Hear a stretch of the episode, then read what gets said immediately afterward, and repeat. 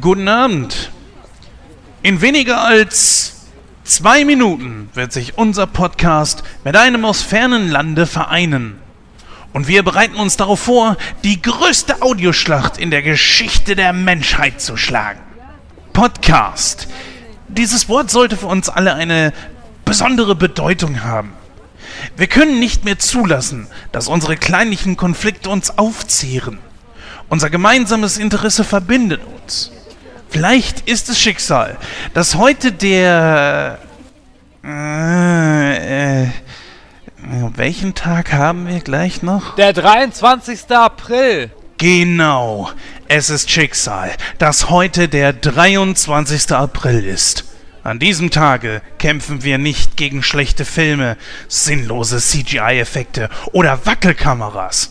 Nein, wir kämpfen für unser Recht zu podcasten. Und sollten wir überleben, so wird der 23. April nicht länger Tag des Bieres sein. Nein, er wird zum Feiertag sämtlicher Podcaster dieser Welt.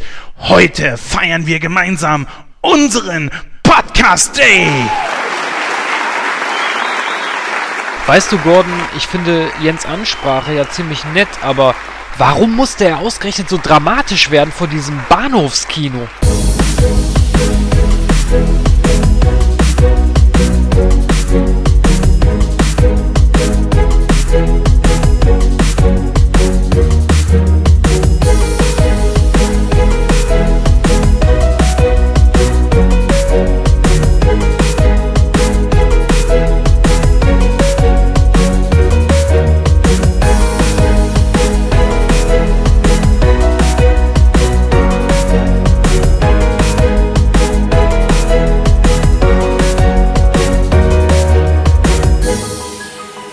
Hallo und herzlich willkommen zu der 56. Ausgabe von Nightcrow. Ich bin der Christoph und an meiner Seite begrüße ich ganz recht herzlich den Jens. Hallo Jens.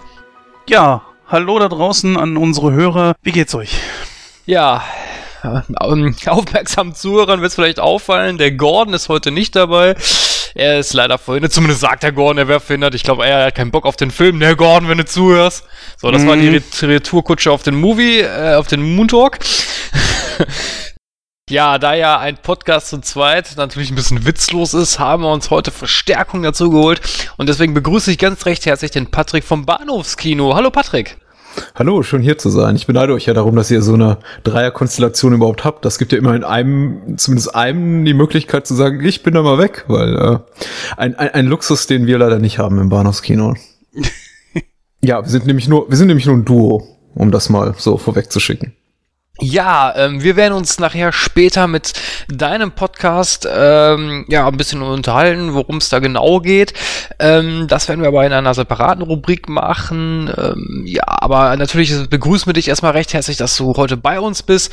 Und äh, ja, ich denke, das ist auch ein Thema, das wir heute haben, wo du sicherlich auch eine Menge zu beisteuern kannst. Zumindest hoffen wir das. Ich hoffe doch auch. Ich war schon einigermaßen erwachsen, als Independence Day 1996 in die Kinos kam. Ja, guter Punkt. Meine Erinnerungen sind noch sehr frisch. Guter Punkt. Wir besprechen heute Independence Day, ähm, aber da werden wir uns dann gleich äh, unserer, ja, in unserer Hauptdiskussion näher mit befassen. Ähm, ich würde sagen, ähm, ja, die Woche war kurz. wir haben ja in der letzten Ausgabe recht intensiv über Batman vs. Superman gesprochen. Ein Film, der nach wie vor die Gemüter spaltet und ich habe äh, auch in der Zeit jetzt wieder viel mit Leuten diskutiert, wo ich dann teilweise den Kopf schütteln musste, teilweise hätte ich jemand an die Google gehen können und andererseits, ja, stieß ich dann doch mal auf einen oder anderen Verständnis. Aber naja, gut. Ja, es ist unglaublich, muss ich sagen, wie dieser Film die Gemüter spaltet. Also äh, ich war ja jetzt gestern äh, mal wieder zu Gast im Himanischen Quartett. Wenn diese Ausgabe hier von Nightcrow jetzt online geht, könnte dann schon auch die, das Himanische Quartett online sein. Könnt ihr dann gerne mal reinhören. Ähm, da gab es im Anschluss dann auch eine große Diskussion darüber, über Batman vs. Superman, über das DC-Universum, wie DC das anpackt und Eieieiei. Also Batman vs. Superman äh, spaltet wirklich die Gemüter und auch vor allem die Tatsache, ich weiß nicht, wie viel der Film jetzt eingenommen hat, 800 Millionen, 850, dass der Film mit einer solchen Summe dann schon fast als Flop tituliert wird, das ist ja schon, äh, ich weiß nicht, ein richtiger Hammer, oder? Ja, also ich weiß nicht, also ich habe nur gehört, dass der Film in Deutschland wohl sehr erfolgreich gewesen sein soll. Weiß ich nicht, also bleibt abzuwarten. Ähm, es gibt, ich habe noch mal ein bisschen mehr was dazu durchgelesen. Es gibt sogar ein paar Sachen, die mir entgangen sind an Easter Eggs. Äh, das hat mich eigentlich ein bisschen gewundert. Ich bin auch wirklich am überlegen, ob ich mir den Film vielleicht doch auf Blu-ray holen soll, obwohl ich ihn jetzt nicht so prickelnd fand, aber naja, Batman-Fan und Batman-Fans kaufen alles. ich habe ja sogar die Joel Schumacher-Filme hier und das sagt eigentlich schon alles. Naja, wenn es sie für einen Fünfer auf dem Wühltisch gibt, also ich habe auch zugegriffen damals bei Amazon, da gab's ja, in, in, da gibt's ja tausende von diesen Aktionen und dann habe ich mir die auch geholt. Das ist jetzt nicht das äh, Größte, was jemals im Kino gelaufen ist, ist klar, aber trotzdem. Äh, ich hol mir den auf jeden Fall. Erstens fand ich äh, den Film ja eigentlich ganz okay. Man konnte ihn gucken. Und mich interessieren vor allen Dingen die 30 Minuten, die dann noch zusätzlich dabei sind. Und um die noch mal irgendwie ein bisschen was aus dem Film rausreißen. Es bleibt zumindest zu hoffen. Ja, wo wir ja heute einen Gast haben, da können wir den ja direkt auch mal fragen. Batman vs. Superman, hast du den im Kino gesehen, Patrick? Nein. Ist für mich äh, kein Thema gewesen, wirklich, muss ich sagen. Mir, ich hatte auch der Hype so ein bisschen abgeschreckt. Ich war doch ein relativ großer, ich möchte nicht sagen Fan der, der äh, Nolan Batmans, aber die fielen für mich noch so in die Sparte Ereignis-Kino. Da musste ich auch unbedingt rein. Hab dann aber auch abschließend festgestellt mit The Dark Knight Rises, hieß ja, glaube ich, der dritte Teil der, der, der Nolan-Trilogie. Da war dann für mich auch die Luft. Und seitdem habe ich keinen Ehrgeiz verspürt, wieder irgendwie sowas im DC-Universum mir anzugucken. Das heißt, ich halte mich davon weitgehend fern guck mir die Filme schon an, hab dann auch schlussendlich Man of Steel gesehen, aber ich glaube auch erst in dem Moment, als er, als man ihn quasi kostenlos bei, bei, bei Amazon streamen konnte. Äh, und ähnlich werde ich es halten mit Batman wie Superman. äh, überhaupt kein Comic-Fan, so äh, auch nicht in Richtung Marvel? Hm, ich ich gucke mir die Sachen an und hoffe immer auf Besserung, äh, werde dann aber doch meistens enttäuscht. Also ich bin kein, kein großer Comicleser und kein großer Fan von Comicbuchadaptionen. Es gibt positive Ausreißer auf jeden Fall nach oben, aber ich muss doch immer sagen, ich stehe da ein bisschen wie der, wie der, wie der Ochs vom Berg, gerade dann, wenn ich auch mit Freunden ins Kino gehe, in eben diese Filme und dann mich danach mit ihnen darüber austausche und merke, das ist eine ganz andere Ekstase bei denen zu sehen, die einfach in mir nicht schlummert. Und äh, ich hatte jetzt das, das Glück oder Pech, gestern zum Beispiel in der Presseverführung von ähm, dem neuen äh, Captain, Captain America Film zu sein, Civil War. Oh. Da, da fängt schon an, ich kriege kaum den Titel auf die Reihe. und ich war da mit dem lieben Christian von Second Unit und äh, Christian ist fast ausgerastet vor Freude und ich stand so daneben und dachte, ja, er war schon okay. Aber, äh, ähm, es tut mir dann auch mal so ein bisschen leid, weil ich möchte irgendwie die Leidenschaft gerne teilen, aber ich glaube, mein Herz, und das liegt ja auch bereits im, im, im Titel des Podcasts, den ich moderiere, der schlägt, mein, mein, Herz schlägt primär für eine andere Art von Kino als jetzt das große, sagen wir mal, die großen Tentpole-Movies und Comicbuch-Adaptionen. Aber es ist nicht so, dass ich sie überhaupt irgendwie durch die Bank ablehne. Iron Man 3 zum Beispiel hat mir ganz gut gefallen. Ähm, wie ist denn das so allgemein so, dein, dein, äh, ja, dein Filmgeschmack, sag ich mal? Es gibt ja auch immer Leute, die sagen, ah, ich, ich schaue mir halt äh, lieber Horrorfilme an, andere stehen mehr auf Action. Wie ist mhm. das denn bei dir so? Hm. Also es gibt bestimmte Arten von Filmen, die ich auf jeden Fall meide. Das sind so die ähm, äh, Filme, die sich vielleicht eher eine ältere Klientel anbiedern. Äh, so leichte Komödien, äh, schwere Dramen, Menschen mittleren Alters auf dem Weg zu sich selbst. Ich habe auch ein bisschen meine Probleme, Berührungsängste mit generell dem, dem, dem, dem deutschen Kino. Da kommt für mich relativ wenig Interessantes. Also das sind so ein paar Nischen, die ich meide. Ansonsten mögen tue ich eigentlich fast alles. Da gibt's klar klar Vorzüge. Auch ich äh, tue mich vielleicht jetzt schwer damit, äh, mir, mir, mir einen Stummfilm nach den anderen anzusehen oder irgendwie obskure äh, russische Sozialdramen. Aber letztendlich würde ich sagen, alles, alles geht, wobei primär schon so mein Interesse liegt im Bereich ähm, Independent-Kino, ähm, Horrorfilm sicher, Actionfilm ja, definitiv. Ähm, und äh, ich mag Musicals erstaunlicherweise sehr, sehr gerne und gucke auch gerne solche äh, klassischen Hollywood-Musicals. Bin auch für Neues da aufgeschlossen, also gefällt mir auch ganz gut. Hast du schon Rocky gesehen? Äh, Rocky, ja, welchen denn? Alle habe ich gesehen. Nee, ich meinte das Musical. Das Musical, was in Berlin spielt, nein, äh, wird auch, glaube ich, in, in, Berlin aufgeführt, aber ich habe es nicht gesehen. Äh, ich spreche ausdrücklich von Filmmusicals. Ich gehe tatsächlich nicht in Stage-Musicals. Äh, da wäre dann, glaube ich, mein, mein Co-Host, der liebe Daniel, der bessere Ansprechpa Ansprechpartner, weil der tut tatsächlich sowas. Ähm, du hast ja vorhin gesagt, dass so deutsches Kino jetzt nicht so dein Favorite ist. Wir haben ja auch schon oft in Nightcrow darüber gesprochen, sind in einer Diskussion mal zu dem, in, zu dem Schluss gekommen, dass das deutsche Kino sich wenig traut. Also wenn man halt von Deutschland oder aus Deutschland produzierte Serien oder Filme sieht, sind, handelt es sich ja, ich sag mal, zu 60, 70 Prozent um Krimis. Es, es ist ja so, ne? Ähm, siehst du hm. das ähnlich, dass das deutsche Kino sich da irgendwie überhaupt nicht an was anderes rantraut? Mal so an Science Fiction oder sowas? Ja, ich äh, tue mich generell damit schwer, natürlich jetzt irgendwie so ein Pauschalurteil zu fällen, wie das deutsche Kino kann gerade nichts. Ich muss allerdings auch sagen, nach einem kleinen Höheflug, Höhenflug Anfang der 2000er, neben dann eben Filmemacher wie Fatih Akim groß wurden äh, oder irgendwie Tikva gerade seinen Lola Rent gemacht hat und noch ein, zwei ganz gute Filme danach, äh, ist es alles wieder so sehr, sehr abgeflacht. Da kommt relativ wenig Neues. Da gibt's auch die Berliner Schule mit Christian Petzold, äh, Thomas Asler und so weiter. Da, da, da kommt einiges Interessantes bisher. Dominik Graf macht immer noch sehr, sehr gute Filme. Ich bin großer Fan, aber du hast schon recht, also mit deiner Vermutung oder ich, ich denke, du vielleicht teilst du zumindest andersweise die Meinung, wenn du deine Frage so formulierst. Das deutsche Kino, denke ich, auch traut sich relativ wenig. Wir haben kürzlich auch in einem Podcast mit äh, Jan von der Cinecouch gesprochen über der Bunker.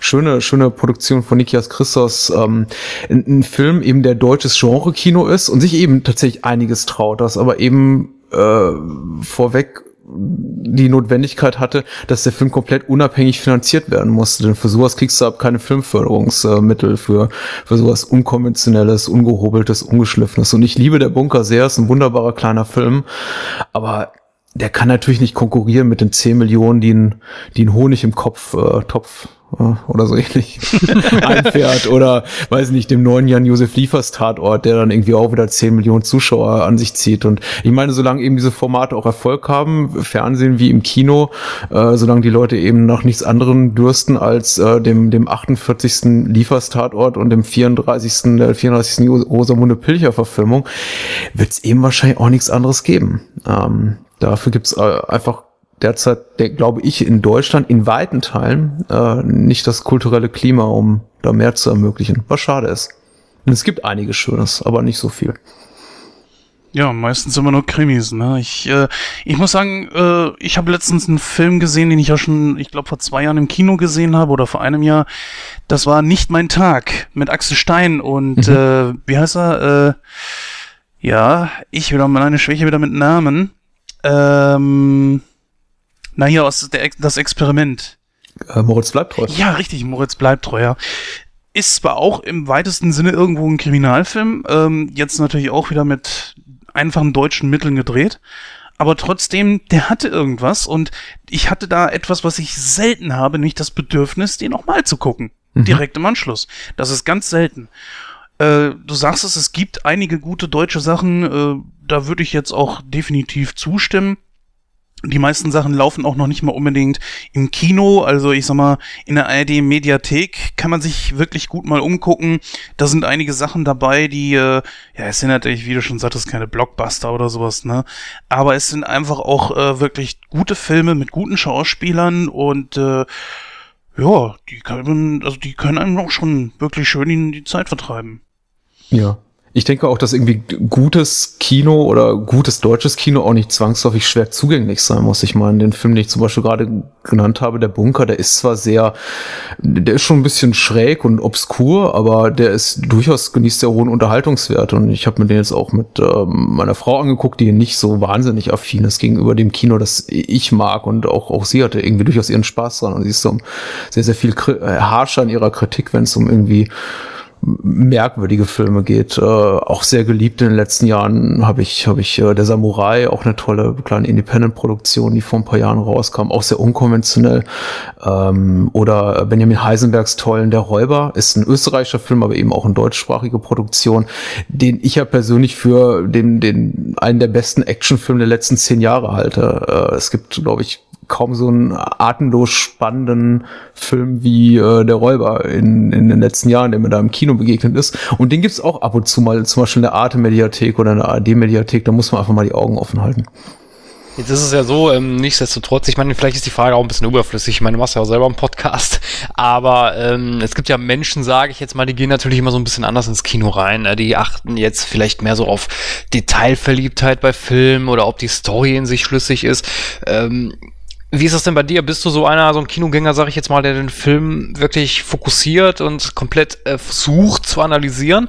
Ich meine, das ist natürlich ein bisschen schwierig, wenn man den Film nur einmal im Kino sieht, aber äh, nichtsdestotrotz, äh, da schließe ich mich jetzt auch nicht aus. Ich bin zum Beispiel auch so jemand, der versucht, es kommt natürlich auch immer darauf an, welchen Film ich mir angucke, der dann natürlich auch versucht, äh, das zum möglichst zu analysieren. Oder bist du so einer, der sagt, okay, ich gehe rein, lass mich unterhalten und dann überlege ich mir nach dem Film vielleicht, äh, wie ich ihn gefunden habe?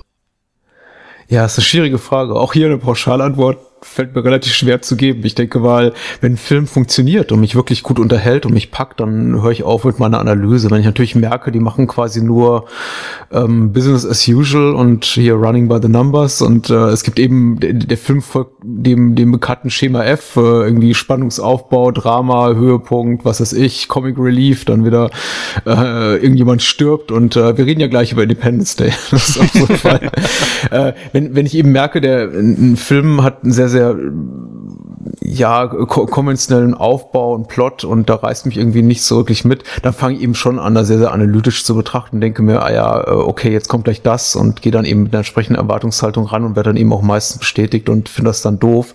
Aber ich muss sagen, die, die Filme, die gut funktionieren für mich, da kann ich komplett meinen, meinen analytischen, analytischen Teil meines Hirns ausschalten. Also das funktioniert dann doch recht gut. Es hat mir nicht so, ist mir nicht so gut gelungen, als ich tatsächlich noch im Filmstudium drinstecke. Ich habe ja irgendwann mal Filmwissenschaften studiert. Da fiel es mir sehr schwer. Da dachte ich immer, ich bin hier äh, Mister, ich weiß alles und muss irgendwie allen möglichen, muss den Leuten irgendwie nach dem Film erklären, was sie gerade erlebt haben. Aber mittlerweile bin ich so aus dieser Geisteshaltung auch wieder raus und das tut mir auch ganz gut. Also ich habe einfach meistens nur Spaß. Das ist ein interessanter Punkt. Da würde ich mal gerne ein bisschen mehr anfahren, weil ähm, ich kann mir da nichts drunter vorstellen. Filmwissenschaften studieren. Wie kann man das studieren? Wie macht man das? das ist auch eine brotlose Kunst. Also ich bin über den Umweg äh, dahin gekommen des äh, Literaturstudiums. Ich habe erstmal angefangen, Literatur und Linguistik zu studieren, habe das dann auch abgeschlossen, also mit einem Bachelor und habe dann äh, bin dann ins Ausland gegangen, habe eben dort Filmwissenschaften studiert in, in Großbritannien, weil einfach äh, die Universitäten in dem Bereich einen relativ guten Ruf haben, weil es tatsächlich auch ein etabliertes Studienfach ist. Das ist jetzt Filmwissenschaften Wissenschaften ausdrücklich, nicht äh, Filmpraxis. Also ich bin danach kein ausgebildeter Regisseur, Drehbuchautor, Beleuchter oder sonst irgendwas. Also man studiert tatsächlich rein Filmtheorie, genauso wie man Literaturtheorie äh, studiert. Das heißt, man betrachtet quasi den Film als Text, genauso wie man eben literarischen Text auch betrachtet, äh, quasi durchliest, analysiert, äh, sich entsprechend da mit Sekundärliteratur versorgt und äh, versucht, äh, das halt irgendwie interpretatorisch zu deuten, beziehungsweise auch mal einfach technisch zu beleuchten. Also es äh, ich hatte genauso Kurse zu äh, Filminterpretation, Filmdeutung, Filmtheorie, wie eben auch zu technischen Aspekten. Ein längeres Essay, was ich mal geschrieben habe, war zum Beispiel über den Gebrauch, äh, über die Entwicklung der Steadicam, also diese stabilisierte Handkamera, die äh, erstmals wirklich prominent eingesetzt wurde in, in, in Rocky zum Beispiel und The Shining. Das waren so die ersten Filme, mit die ersten Filme, äh, neben Bound for Glory. Das war, glaube ich, der allererste Einsatz, wo eben quasi diese, diese, diese schwebende Kamera zum Einsatz kam, weil vorher gab es irgendwie nur Kameras auf Dolly Handys und Kameras, die fest installiert waren. Oder eben die total wackelige Handkamera, wo dann aber eben kaum noch was zu sehen war. Und äh, habe dann zum Beispiel geschrieben darüber, wie die Steadicam für The Shining angewandt wurde, um zum Beispiel Danny auf seinem kleinen Dreirad durch die durch die Hotelhallen hinterher zu fahren ähm, und das lässt sich eben sehr, sehr schön beleuchten, illustrieren und äh, das hat mir eben Spaß gemacht. Das ist leider aber eben letztendlich auch eine brotlose Kunst, weil wenn du so einen Studienabschluss hast, wie ich ihn habe, dann kannst du nicht wirklich irgendwie Geld mit verdienen. Leider. Hm, ja, aber ich stelle mir das auch ein bisschen, äh, ja, wie soll ich sagen, ähm, ein bisschen mehr Interpretationsfreiheit vor. Ja. Ich jetzt zum Beispiel habe ja Chemie studiert und da gibt es halt nur schwarz oder weiß. Ne? Also du hast halt deinen, deinen Stoff, den du lernen musst und äh, da es auch nichts anderes rein zu interpretieren. Das ist halt so. Ne? Und mhm. ähm, da, also bei so einem Studiengang, klar, wenn du so einen Text analysierst, jeder interpretiert natürlich auch was anderes raus. Ne? Das stelle ich mir dann schon ein bisschen, ja, wie soll ich sagen, also schlecht bewertbar vor für einen Professor. Mm, ja, aber das ist jetzt eine grundsätzliche äh, Fragestellung oder Kritik, die du jeder Geisteswissenschaft zum Beispiel, an die du an jede Geisteswissenschaft richten konntest. Äh, letztendlich äh, ist natürlich, äh, führst du eine Argumentation durch, die versucht, deine Punkte, die du hast, deine, deine Thesen zu stützen.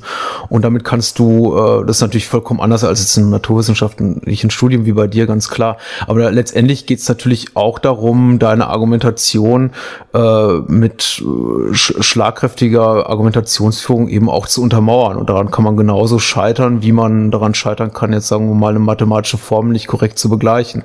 Also das funktioniert eben auch. Ich meine, äh, tolle, äh, steile Thesen hat jeder, aber es geht eben am Ende des Tages auch darum, stützt der Text das, stützen vielleicht andere Akademiker, die sich schon damit beschäftigt haben, äh, de deine Theorien, stützt am Ende vielleicht auch die Filmemacher mit ihrem Input, das, was du versuchst zu beweisen, oder es ist kompletter Mumpitz. Und ich habe auch einige meiner Kommilitonen auch durchaus scheitern sehen mit ihren, mit ihren Vorhaben. Zum Beispiel, weiß ich nicht, äh, das äh, sehr viel aus, äh, mit, mit dem Versuch zum Beispiel sehr, sehr viel aus sehr, sehr flachen Texten herauszulesen. Einer meiner Kommilitonen zum Beispiel im Literaturstudium meinte, er, er müsse unbedingt jetzt ein, eine wissenschaftliche Abhandlung über Tom Clancy-Romane schreiben und ist damit auch glorreich gescheitert, weil er dachte, da steckt unglaublich viel drin und hat dann irgendwie auf halbem Wege gemerkt, oh je, das ist nicht so wirklich viel außer, ähm, ja, äh, konservativer Phrasendrescherei. Ja, wir haben in Nightcrow mal über einen David Lynch-Film gesprochen, Lost Highway. Ich glaube, das wäre so ein perfekter Film um den, äh, mhm. äh, also für so einen Literaturstudenten, glaube ich, oder? Ich mag den sehr gerne. Ich höre aber zwischen den Zeilen heraus, ihr mochtet ihn nicht so gerne. Äh, ich mag den Film, ich finde den großartig. Ich glaube, Jens mochte ihn nicht so, oder? Da das ein Film ist, in dem man sehr viel interpretieren kann, war er zu Anfang sehr verwirrt. Wir haben ihn ja damals zusammen mit der Lara gemacht und Lara und ich haben uns den ja gemeinsam angesehen und wir haben uns dann am Ende gedacht so, hä? Was? und äh, ich sag, naja, äh, nochmal? Nein, sagt sie nein. So, dann haben wir natürlich jetzt hier mit dir gesessen, Christoph, und hinterher haben wir uns dann echt so gedacht, so, also zumindest ich, doch, nach der Besprechung ist er besser. Das ist auch so ein, so ein Ding, warum ich wirklich sehr, sehr gerne Filmpodcasts höre, um einfach mal so eine andere Sichtweise auf die Dinge zu kriegen. Das hilft dann manchmal schon. Und doch, doch, äh, danach habe ich den Film in etwas anderen Augen gesehen und habe ihn danach auch besser bewertet. Ich dachte schon so, weil wir bewerten ja in Prozent bei Nightcrow, 100 Prozent ist natürlich das Beste und ich wollte ihn schon ziemlich tief ansiedeln. Ich weiß gar nicht mehr, was ich letzten Endes gegeben habe, aber ich bin dann doch noch wirklich sehr weit hochgegangen und ich glaube Lara dann ja auch. Ja, war übrigens eine sehr interessante Diskussion. Wer äh, sich die unsere Diskussion zu Lost Highway mal äh, anhören möchte, das war Episode 40 von Nightcrow. Ähm, wie gesagt, wenn ihr da Bock drauf habt, könnt ihr da gerne mal reinhören. Ja, Patrick, vielen herzlichen Dank, dass du uns ein paar Fragen beantwortet hast, aber damit natürlich noch nicht genug. Du bleibst noch ein wenig unser Gast. Und bevor wir jetzt in unserem Programm weitermachen, ähm, übergebe ich das Wort einfach an unsere Susi.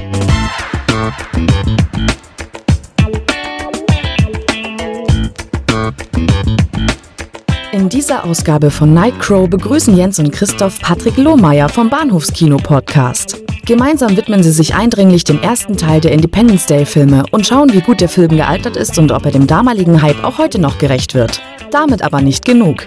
Im Hollywood-Stammtisch sprechen die drei ein wenig über den in wenigen Wochen anlaufenden zweiten Teil. Kino aktuell ist heute auch wieder mit dabei. Jens war mal wieder im Kino und berichtet von seinen gesehenen Filmen. Einer davon ist 10 Cloverfield Lane, eine quasi Fortsetzung des 2008er Blockbuster Cloverfield. Apropos 10 Cloverfield Lane. Jens führte ein sehr interessantes Interview mit dem Schauspieler und Synchronsprecher Hartmut Neugebauer, der deutschen Stimme von John Goodman. In diesem Interview spricht der Darsteller unter anderem darüber, wie die Zusammenarbeit mit Größen wie Klaus Kinski oder Ernest Borgnine war. Wer aber gedacht hat, das wäre schon alles, der irrt sich.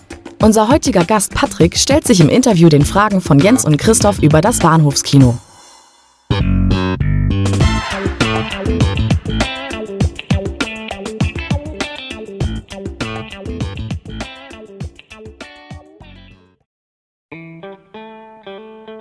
Willkommen bei Bahnhofskino. Ach, scheiße. Willkommen bei Bahnhofskino mit Patrick Lohmeier und Daniel Gramsch.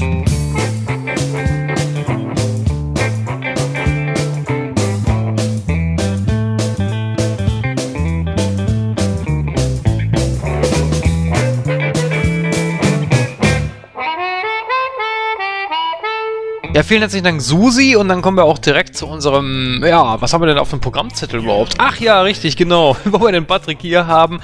Da wollen wir natürlich auch ein bisschen über sein Format beziehungsweise über seinen Podcast sprechen. Das ist ja der ba äh, ja, das Bahnhofskino. Ähm, ich habe selber auch schon mal reingehört. Ich äh, bin allerdings äh, noch nicht sehr weit. Ich habe, glaube ich, bisher drei oder vier Ausgaben gehört. Hat mir bisher ganz gut gefallen, äh, was ihr da so besprecht. Aber der Jens, äh, du bist Stammhörer, oder? Du hast schon ein bisschen mehr reingehört in, in, in das Bahnhofskino, oder? Genau, ja, ich habe natürlich, ich fahre ja äh, zu vielen Treffen in Deutschland. Ich äh, fahre ja auch sehr häufig zu meiner Mutter, die ja weit über 200 Kilometer von hier entfernt wohnt und dann verschlinge ich diese Podcasts en masse, wo andere Radio und Musik hören, höre ich Podcasts ja, irgendwann bin ich durch äh, Second Unit, ebenfalls ein wahnsinnig guter Podcast, äh, auch über Filme, bin ich dann auf das Bahnhofskino gestoßen und ich habe mir dann echt gedacht, nachdem ich äh, mehrere Ausgaben gehört habe, frag doch mal den Patrick, ob er nicht mal zu uns kommen möchte. Und wenigstens, also es ist toll, er ist, er ist, er ist heute hier und kann uns echt ein paar Fragen beantworten. Und warum humpel ich gerade so mit meiner Zunge? Weil nämlich ich noch was im Hinterkopf verhalten habe. Du hast nämlich gerade auch irgendwie äh, so angefangen, so der, die, das Bahnhofskino irgendwie. und äh, Patrick lacht schon. Ich werde ihn ihn das gleich auch nochmal fragen. Behalt das nochmal im Hinterkopf. Aber ich möchte jetzt gerne trotzdem chronologisch vorgehen. Ja, Patrick, du bist jetzt gerade hier und kannst uns da echt ein paar Fragen beantworten. Was mich natürlich jetzt mal so interessieren würde, ist, wie, ist, wie hat das Ganze überhaupt angefangen? Äh, wie bist du mit, äh, mit deinem Kompagnon dazu gekommen, das Bahnhofskino zu gründen? Ja, das Bahnhofskino, also wir reden ja gleich darüber über den Artikel, ähm, ja. der die das äh, Bahnhofskino ist eigentlich wirklich entstanden aus der sehr langweiligen Anekdote, die damit beginnt. Ich war einfach zu schreibfaul und äh, habe mir nach einem alternativen, hab mir über ein alternatives Format Gedanken gemacht, dass ich, dass ich irgendwie meine meine Filmliebe kippen könnte. Bahnhofskino, das Blog gibt es eigentlich, gibt es schon seit über zehn Jahren. Ich habe leider nur wenig bis nie darin veröffentlicht und kam dann ich glaube, es war so Ende 2011 auf die Idee, man könnte doch mal einen Podcast machen. Sehr, sehr lustig war, dass ich zum damaligen Zeitpunkt so wenig Ahnung hatte vom Podcasten, dass ich glaube ich auch noch, das, das zieht sich durchs erste Jahr des Bahnhofskinos äh, immer noch äh, von die Podcast rede, weil ich überhaupt keine Ahnung hatte, dass man den männlichen Artikel davor setzt. In den ersten 40, 50 Folgen moderiere ich nur jede Episode an mit Willkommen bei die Bahnhofskino Podcast. Äh, das war, aber ich, ich wusste vom, von der Existenz dieses Formats, ansonsten hätte ich mich auch nicht dafür interessiert, habe zu dem Zeitpunkt auch schon englischsprachige Podcasts viel gehört und dachte eben, ja, das könnte man auch mal machen. Daniel, mein Co-Moderator in den meisten Episoden, war nicht stattlich gleich irgendwie bei Fuß, als ich mit der Idee auf ihn zukam, sondern musste wirklich erstmal so ein bisschen äh, dazu überredet werden. Äh, tatsächlich habe ich ein relativ langes äh, Casting durchlaufen, in dem ich äh, so Casting-Call gemacht, quasi auch in diversen Filmforen, in dem ich umgefragt habe und habe gesagt, hier, hast du Lust mitzumachen und du bist so filmaffin und ich kenne dich nur von früher und wie klingst du eigentlich? Habe auch im Freundeskreis rum rumgefragt und äh, wie es der Zufall so wollte, sind äh, Daniel, den ich aus einer, aus einer früheren Beschäftigung auch kannte, wir haben eine Zeit lang zusammen gearbeitet, plötzlich wieder beim selben Arbeitgeber gelandet, was wirklich äh, ja, zum überwiegenden Teil dem Zufall geschuldet war, weil wir da irgendwie gemeinsam Bekannte hatten. Und plötzlich saß er da und ich dachte, ach, hier, neuer Kollege, hast du nicht auch mal Film studiert? Ja, ja. Und ich habe gesagt, hey Daniel, ich habe da diese, diese verrückte Idee, ich möchte einen Podcast machen. Und so ging es dann eigentlich auch los. Der Name stand bereits fest. Ich hatte mir auch bereits ein Konzept überlegt. Das haben wir dann im Laufe der ersten Wochen Wochen und Monate zunehmend aufgeweicht, bis wir so ein bisschen uns losgelöst haben von dem Gedanken, wir machen eigentlich nur abseitiges, schmutziges, dreckiges Kino, sondern wir gehen auch äh, stellenweise ein bisschen in die mainstreamigere, auch softe Richtung, ähm, weil das auch so mehr dem den Filmvorlieben meines äh, Mitmoderators entspricht. Und ich kann damit sehr, sehr gut leben, muss ich sagen, mit dieser, mit dieser Gratwanderung zwischen kleinem, obskuren Nischenkino und ja, den großen, lauten Getöse, was wir eben auch manchmal haben im Podcast. Ja, das ist was, was mich auch sehr angesprochen hat, dass nämlich halt eben nicht nur immer das Mainstream dabei ist. Wir haben ja gerade eben schon so ein bisschen gelacht. Ähm, man hört es auch immer im Intro so, äh, ja, die Bahnhofskino und äh, ich, ich wollte dich das immer schon mal fragen, wie, äh, wie das jetzt äh, zustande kam. Ich meine, ist das jetzt äh, aus der Erklärung von gerade heraus eigentlich schon gesagt, oder? Das ist, das ist damit zu erklären, dass ich wirklich nur englischsprachige Podcasts äh, gehört habe bis zu dem äh, Zeitpunkt und natürlich dort keine, das keine männlichen, weiblichen oder neutralen Artikel gibt und mich, ich mich nie damit auseinandergesetzt habe, wie das eigentlich so genannt wird im Deutschen. Äh, genauso, aber ich, ich, ich versuche es immer damit auch so ein bisschen zu rechtfertigen, dass ich auch heute noch viele Leute sehe, die eben von die alternativ der oder das Blog sagen. Und ich denke, ja, okay, wenn die das dürfen, wenn die der oder das Blog sagen dürfen, ähm, es ist, glaube ich, das Blog. Äh, dann darf ich auch die Podcasts sagen. Aber nein, war es natürlich schon ein bisschen peinlich, auch im Nachgang, aber meine Güte, es gibt wirklich, wirklich Schlimmeres und äh, ich war technisch nie so wahnsinnig detailverliebt oder besessen, damit irgendwie alles richtig hinzukriegen. Ich wollte eigentlich nur über Filme reden und da macht es mir dann irgendwie, blieb das, äh, blieb die, blieb die korrekte Artikelsetzung leider auf der Strecke. Äh, wer ist denn eigentlich äh, dieses nette Mädel, die dann äh, sich da einmal kurz wie verspricht und, und dann neu ansetzt und lacht? Äh, Hattet ihr mal äh, einen weiblichen mit Podcast oder war das ein, ein Gast oder? Nein, das, äh, das nette Mädel, das wird sie sehr freuen, ist meine Frau. Äh, und äh, wir haben ungefähr 20 Takes gemacht von dem Intro und wir fanden die alle so flach, bis auf die eine Aufnahme, wo sie sich wirklich verhaspelt und ich hielt es für so charmant zu sagen, komm hier, Schatz, wir nehmen das rein und äh, so ist es dann dazu gekommen und ich glaube, sie kann auch sehr, sehr gut damit leben. Also sie moderiert seit, weiß ich nicht, dann immer mit demselben lustigen Stolpertakes jetzt seit, glaube ich, auch seit ein paar Dutzend Folgen unseren Podcast an. Also wir haben das ja schon öfter mal gehört. Äh, es gibt Podcasts, die jetzt wirklich eklatant schneiden. Und es gibt einfach auch Podcasts, die sagen, pff, also wenn es jetzt nur kleine Sachen sind, schneiden wir das überhaupt nicht. Nur Anfang, Ende, machen Musik dran, fertig und dann äh, geht das online. Wo kann man euch da in die Kategorie einordnen? Ja, ich glaube eher so in letztere Kategorie. Ich äh, bewundere immer sehr Podcasts wie äh, den euren, den man eben auch anhört. Da steckt schon sehr, sehr viel Mühe auch in der Nachbearbeitung drin und äh, kenne auch einige Podcasts, die ich persönlich auch sehr, sehr gerne höre. Da weiß ich sehr zu, zu schätzen, wenn da auch äh, geschnitten wird und nicht ständig äh gesagt wird.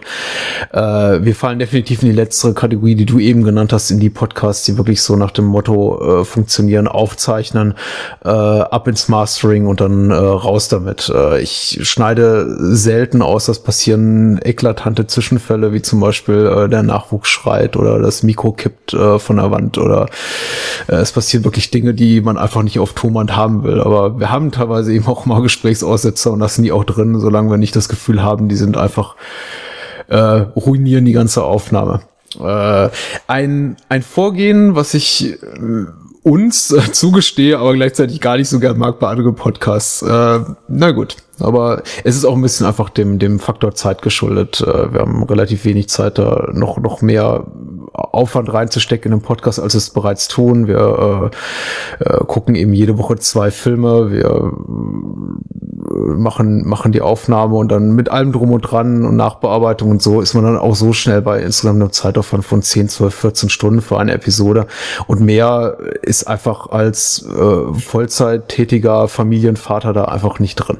Und damit müssen dann die Hörer gegebenenfalls leben. Ja, nee, aber ich kann das natürlich sehr gut nachvollziehen. Ich schneide bei uns ja und bringe den Podcast dann natürlich auch online und, und hier äh, RSS-Feed und was weiß ich alles noch. Das habt ihr ja auch alles. Ihr seid ja, glaube ich, auch bei iTunes zu finden, ne? Ja. Kommst du natürlich heute, heutzutage leider kaum rum. Da musst du Facebook bedienen, da musst du Twitter bedienen, musst dort auch noch die Leute informieren etc. Und das ist extrem zeitaufwendig und fressend. Warum ich mir jetzt ein bisschen mehr Zeit nehme und ein bisschen eklatanter schneide, ist auch, wir nehmen ja nur alle zwei Wochen auf und haben es uns ja eigentlich zu, äh, zur Regel gemacht, dass wir ein oder zwei Filme äh, pro Ausgabe besprechen. Meistens ist es einer und füllen dann das noch mit ein bisschen anderen Themen. Aber bei euch ist es ja wirklich, jede neue Woche kommt ein neuer Podcast. Und das auch eigentlich immer zwei Filme. Wie, wie mhm. schafft man dieses Pensum? Also ich, äh, ich habe ja manchmal schon Schwierigkeiten, den Film zu gucken, den wir dann besprechen. Ich stelle mir das richtig, richtig, wie du schon sagtest, auch Zeitraubend vor. Und wie, wie macht ihr das?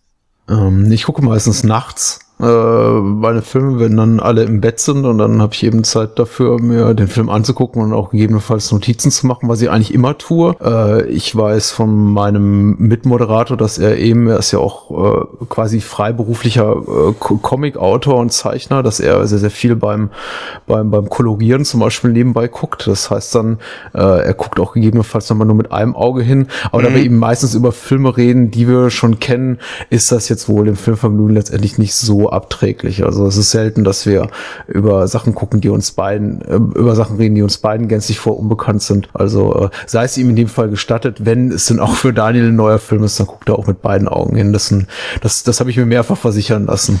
Und es klappt irgendwie. Also ich kann, kann jetzt gar nicht sagen, dass es für mich so eine großartige Mühe wäre. Es gibt äh, klar die Wochen, das kann man auch ganz, ganz, ganz klar sagen. Es bleibt nicht aus. Wir haben jetzt irgendwie knapp 170 Episoden herausgegeben und wow. Über, über, über 300 Filme ungefähr in, in, insgesamt gesprochen. Es gibt natürlich die Wochen, wo man mal Filmthemen hat, von denen man denkt, oh je, das wird eine harte Nummer. Wir haben mal ein Double Feature gemacht zu How the West Was Won und ähm, na, äh, Heaven irgendwas äh, von, von Michael Cimino. Heaven's Gate, Entschuldigung. Und das sind eben Filme, ich glaube, How the West Was Won dauert dreieinhalb Stunden, Stunden und Heaven's Gate vier Stunden und wir hatten ihn in einen Podcast gepackt.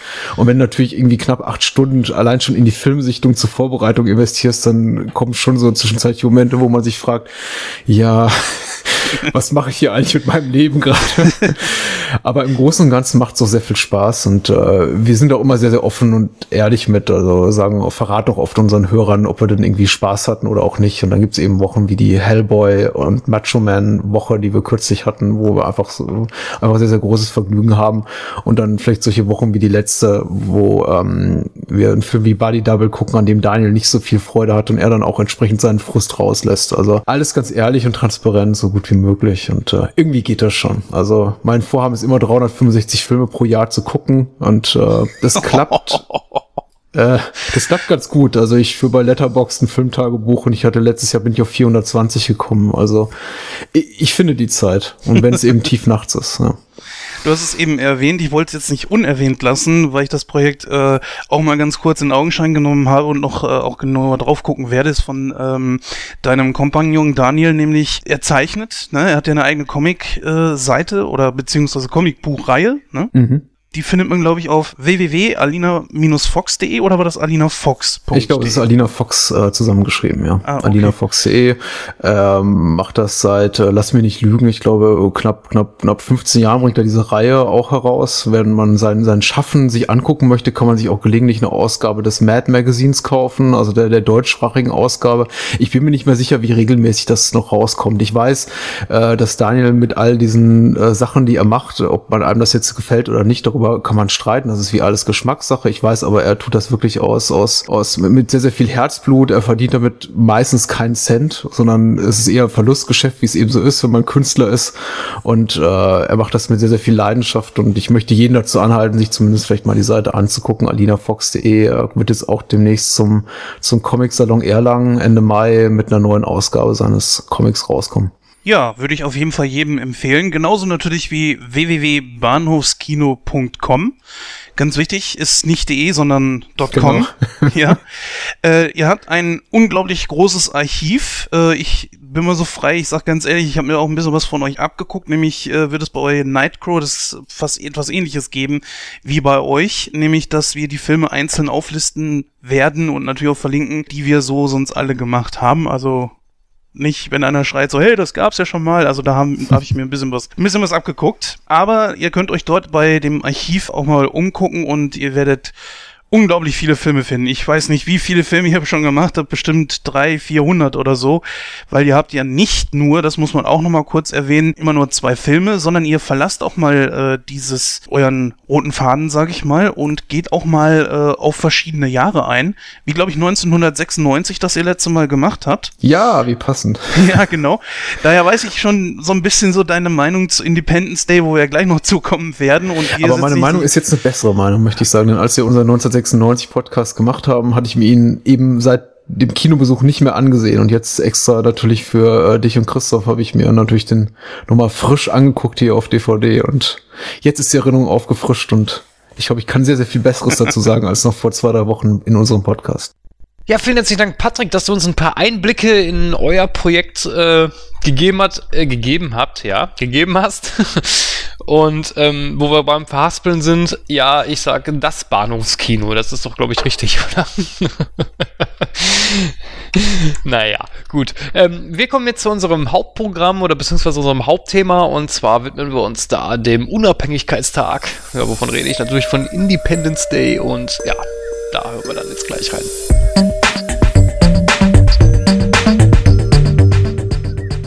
Ja, dann herzlich willkommen zurück und wir sind jetzt bei unserem Hauptthema angelangt. Independence Day, wer kennt den Film nicht? 1996 erschienen. Regie führte natürlich Roland Emmerich und ja, wen haben wir da in den Hauptrollen? Natürlich unter anderem Will Smith, Bill Pullman, Jeff Goldblum. Ich glaube, das sind auch so die bekanntesten. Äh, ja, Mary McDonnell vielleicht noch, ist noch erwähnenswert und natürlich auch, äh, ne, ich glaube, die anderen sind gar nicht so bekannt jetzt, oder?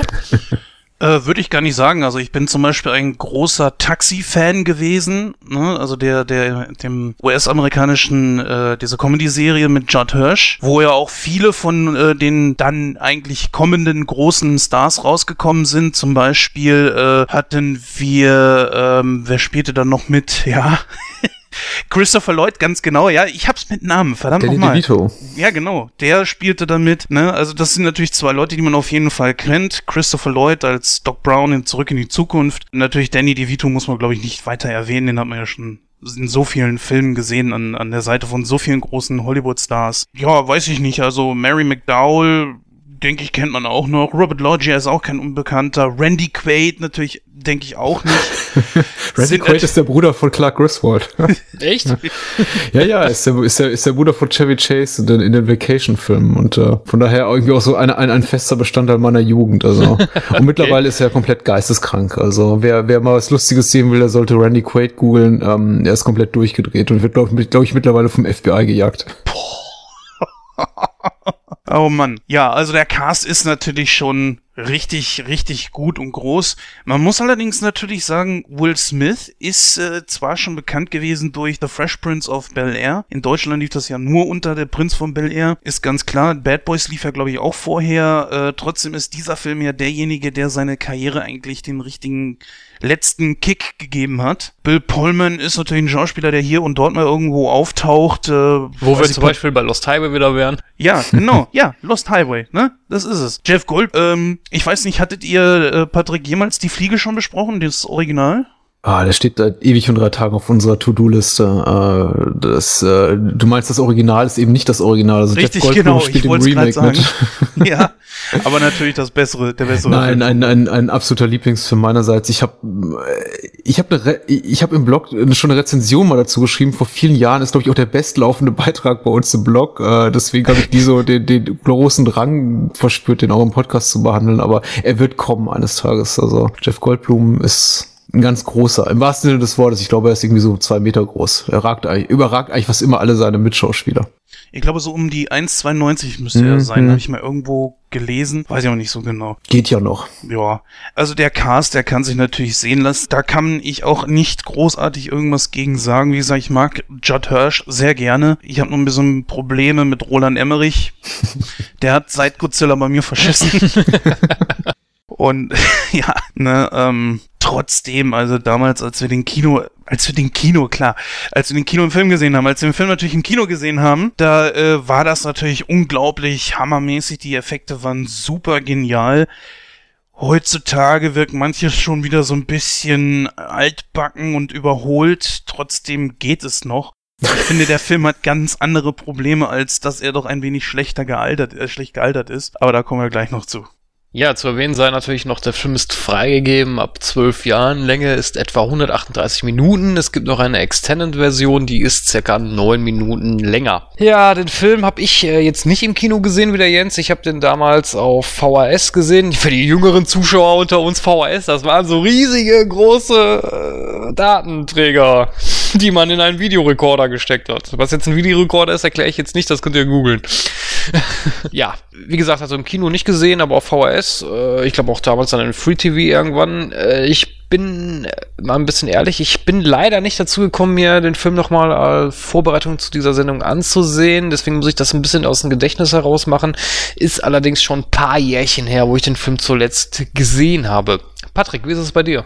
Du willst es manchen Film zuletzt, zuletzt gesehen haben oder wann ich ihn zuerst gesehen habe? Also ich habe ihn auf jeden Fall äh, zuerst im Kino. Ja, ich habe ihn natürlich, im, ich habe ihn natürlich im Kino gesehen. Und ich sage natürlich, weil es, glaube ich, schon so im Sommer 96, als der Film rauskam, schon so ein Must-See war. Das war so ein, das, was man heutzutage als als Tentpole oder Event-Movie bezeichnen. Das war einfach so ein Must-See. Und wir haben ja auch kurz in unserem Bahnhofskino-Podcast auch darüber gesprochen. Das war auch, was so die Zuschauerzahlen betraf, einfach mit Abstand der erfolgreichste Kino in Deutschland in diesem Jahr und ich glaube auch weltweit, zumindest in der westlichen Welt. Ich glaube, 10 Millionen äh, Kinogänger sind allein in Deutschland reingegangen. Ich möchte gar nicht wissen, was der sonst noch irgendwie dann auf VHS und später auf DVD auch noch eingespielt hat. Also es war wirklich ein Event-Movie und da waren wir auch in der ersten Woche drin, haben uns den angeguckt mit äh, Popcorn und Bierchen Bierchen in der Hand war, war, war, war, war gut. Es war echt gut. Also das ist jetzt nicht so eines der Kino-Ereignisse, was natürlich irgendwie hängen bleibt. Ich glaube, das will der Film auch gar nicht. Das ist nichts, kein Film, aus dem man dann rausstolpert zweieinhalb Stunden später und sagt, oh je, mein, mein, mein, mein, ich habe plötzlich eine völlig neue Perspektive auf mein eigenes Leben. Aber äh, es war hat, hat, hat Spaß gemacht. Und danach verlässt einen der Film so vollkommen, was irgendwie erstaunlich ist. Und als wir letztens darüber gesprochen haben, im, im, im eigenen Podcast, ist mir auch so aufgefallen, eigentlich habe ich in den letzten 20 Jahren dafür, komischerweise, weil der Film eben so, so riesig war, 96, habe ich, glaube ich, keinen einzigen Gedanken in den letzten 20 Jahren an Independence Day wieder verschwendet hatte auch nie das Bedürfnis, den Film nochmal zu sehen. Habt ihr mal vielleicht, wenn er im Fernsehen lief, mal irgendwie ein Minütchen zwischen zwei Werbepausen geguckt und dann weitergezappt, aber nie mehr das Bedürfnis gehabt, den Film nochmal zu gucken. Hab's jetzt nachgeholt und ja, ich bin erstaunt darüber, dass sich bei mir da einiges äh, getan hat im Kopf bei der nochmaligen Sichtung, weil die Befürchtung war eher, guckst du nochmal, langweilst dich so durch, weil du alles kennst, aber der Film bietet so einige Sachen, glaube ich, in die man seine Zähne schlagen kann. Also ich bin sehr gespannt auf unser Gespräch, das jetzt folgt. Ja, ich natürlich auch, aber vorab, natürlich gibt es auch eine Einleitung, die der Jens wie immer geschrieben hat, denn wir wollen natürlich auch kurz wissen, worum es in dem Film überhaupt geht, für die Leute, die den Independence Day vielleicht nicht kennen. Ja, Jens, worum geht's denn da genau? Ja, es ist ein US-amerikanischer Film und dieser Film ist äh, Patriotismus pur, würde ich mal sagen. Da werden wir mit Sicherheit noch drauf zu sprechen kommen. Das ist äh, 1996, zwei Tage vor dem Unabhängigkeitstag der USA, taucht dann im Weltraum ein gigantisch riesiges Schiff auf. Ja, und da äh, stellt sich natürlich schnell heraus, dass es äh, ein außerirdisches Raumschiff ist. Dieses äh, teilt sich in mehrere kleinere Schiffe, die aber auch noch enorme Größen haben, von ungefähr 25, 30 Kilometern, glaube ich, wurde im Film erwähnt. Was zu Anfang noch nicht so ganz klar ist, äh, sind die Außerirdischen jetzt auf friedlicher Mission oder was wollen die hier? Äh, nochmal rechts ranparken, ein paar Kippen holen, ich weiß es nicht. Auf jeden Fall ähm, positionieren sie sich überall auf der Welt letzten Endes ist natürlich kein Geheimnis. Wir werden ja natürlich jetzt auch spoilern, ganz ehrlich. Also, das ist natürlich klar. Der Film ist 20 Jahre alt. Ich denke, die Leute, die den Film noch nicht gesehen haben, die, äh, also man sollte dann jetzt an dieser Stelle ausmachen. Gebe ich schon mal eine kleine Spoilerwarnung, bevor wir das vergessen. Also, wir werden den Film natürlich äh, von vorne bis hinten besprechen. Ja, äh, die Außerirdischen sind natürlich nicht friedlich. Sie sind gekommen, um die Erde zu übernehmen, um ihre natürlichen Ressourcen auszubeuten und dann weiterzuziehen. Die Menschen sind ihnen dabei im Weg. Er erstaunlicherweise wissen sehr viel über die Menschen. Da kann man jetzt gleich, glaube ich, ein bisschen rein interpretieren wegen Area 51, inwieweit äh, die Außerirdischen da schon ein bisschen mehr wussten oder nicht. Und äh, sie fangen dann an, wirklich zentrale ähm, Orte auf der Welt zu bombardieren. Und das in, in rasendem Tempo schaffen sie es, Großstädte zu vernichten. Die Menschen versuchen natürlich einen Gegenschlag, selbst einen Nukleargegenschlag, ist äh, nicht von Erfolg gekrönt und da ist natürlich dann die große Frage, wie soll man gegen diese vorgehen, gegen die Aliens? Und da kommt dann Area 51 ins Spiel, und auch der gute Jeff Goldblum, der dann die rettende Idee eines Computervirus hat, dass sie in das Mutterschiff einspeisen. Irgendwo dazwischen ist dann noch Will Smith als Charakter, teilweise ein bisschen überflüssig, der sich dann als Superpilot ausspielt, weil er ja einmal gesehen hat, wie so ein Ding fliegt. Und daher kennt er natürlich ganz genau, wie so ein Ding funktioniert, ist ja klar. Und ähm, Es ist so ein Schwachsinn teilweise. naja, auf jeden Fall ähm, schaffen sie es natürlich, den Computervirus zu platzieren. Die Schutzschilde der Raumschiffe sind kaputt. beziehungsweise ausgestellt und dann kann auch die Menschheit zum Gegenschlag ausholen und die Aliens besiegen. Das ist jetzt mal so äh, die Handlung zusammengefasst, etwas ausschweifender, als wie ich es jetzt selber hier aufgeschrieben habe. Aber naja, ich glaube, wir sollten im Vorfeld mal einfach mal sagen, dass der Film natürlich äh, große Kritiker hatte, insbesondere gerade deswegen, weil er unglaublich, äh, ja, einen unglaublichen Patriotismus ausstrahlt. Das beginnt äh, natürlich mit dem Independence Day. Ja, der Independence Day ist natürlich ein typisch amerikanischer, äh, ein typisch amerikanischer ähm, Feiertag, wo die Amerikaner halt eben ihren, ja, Unabhängigkeitstag feiern, ja.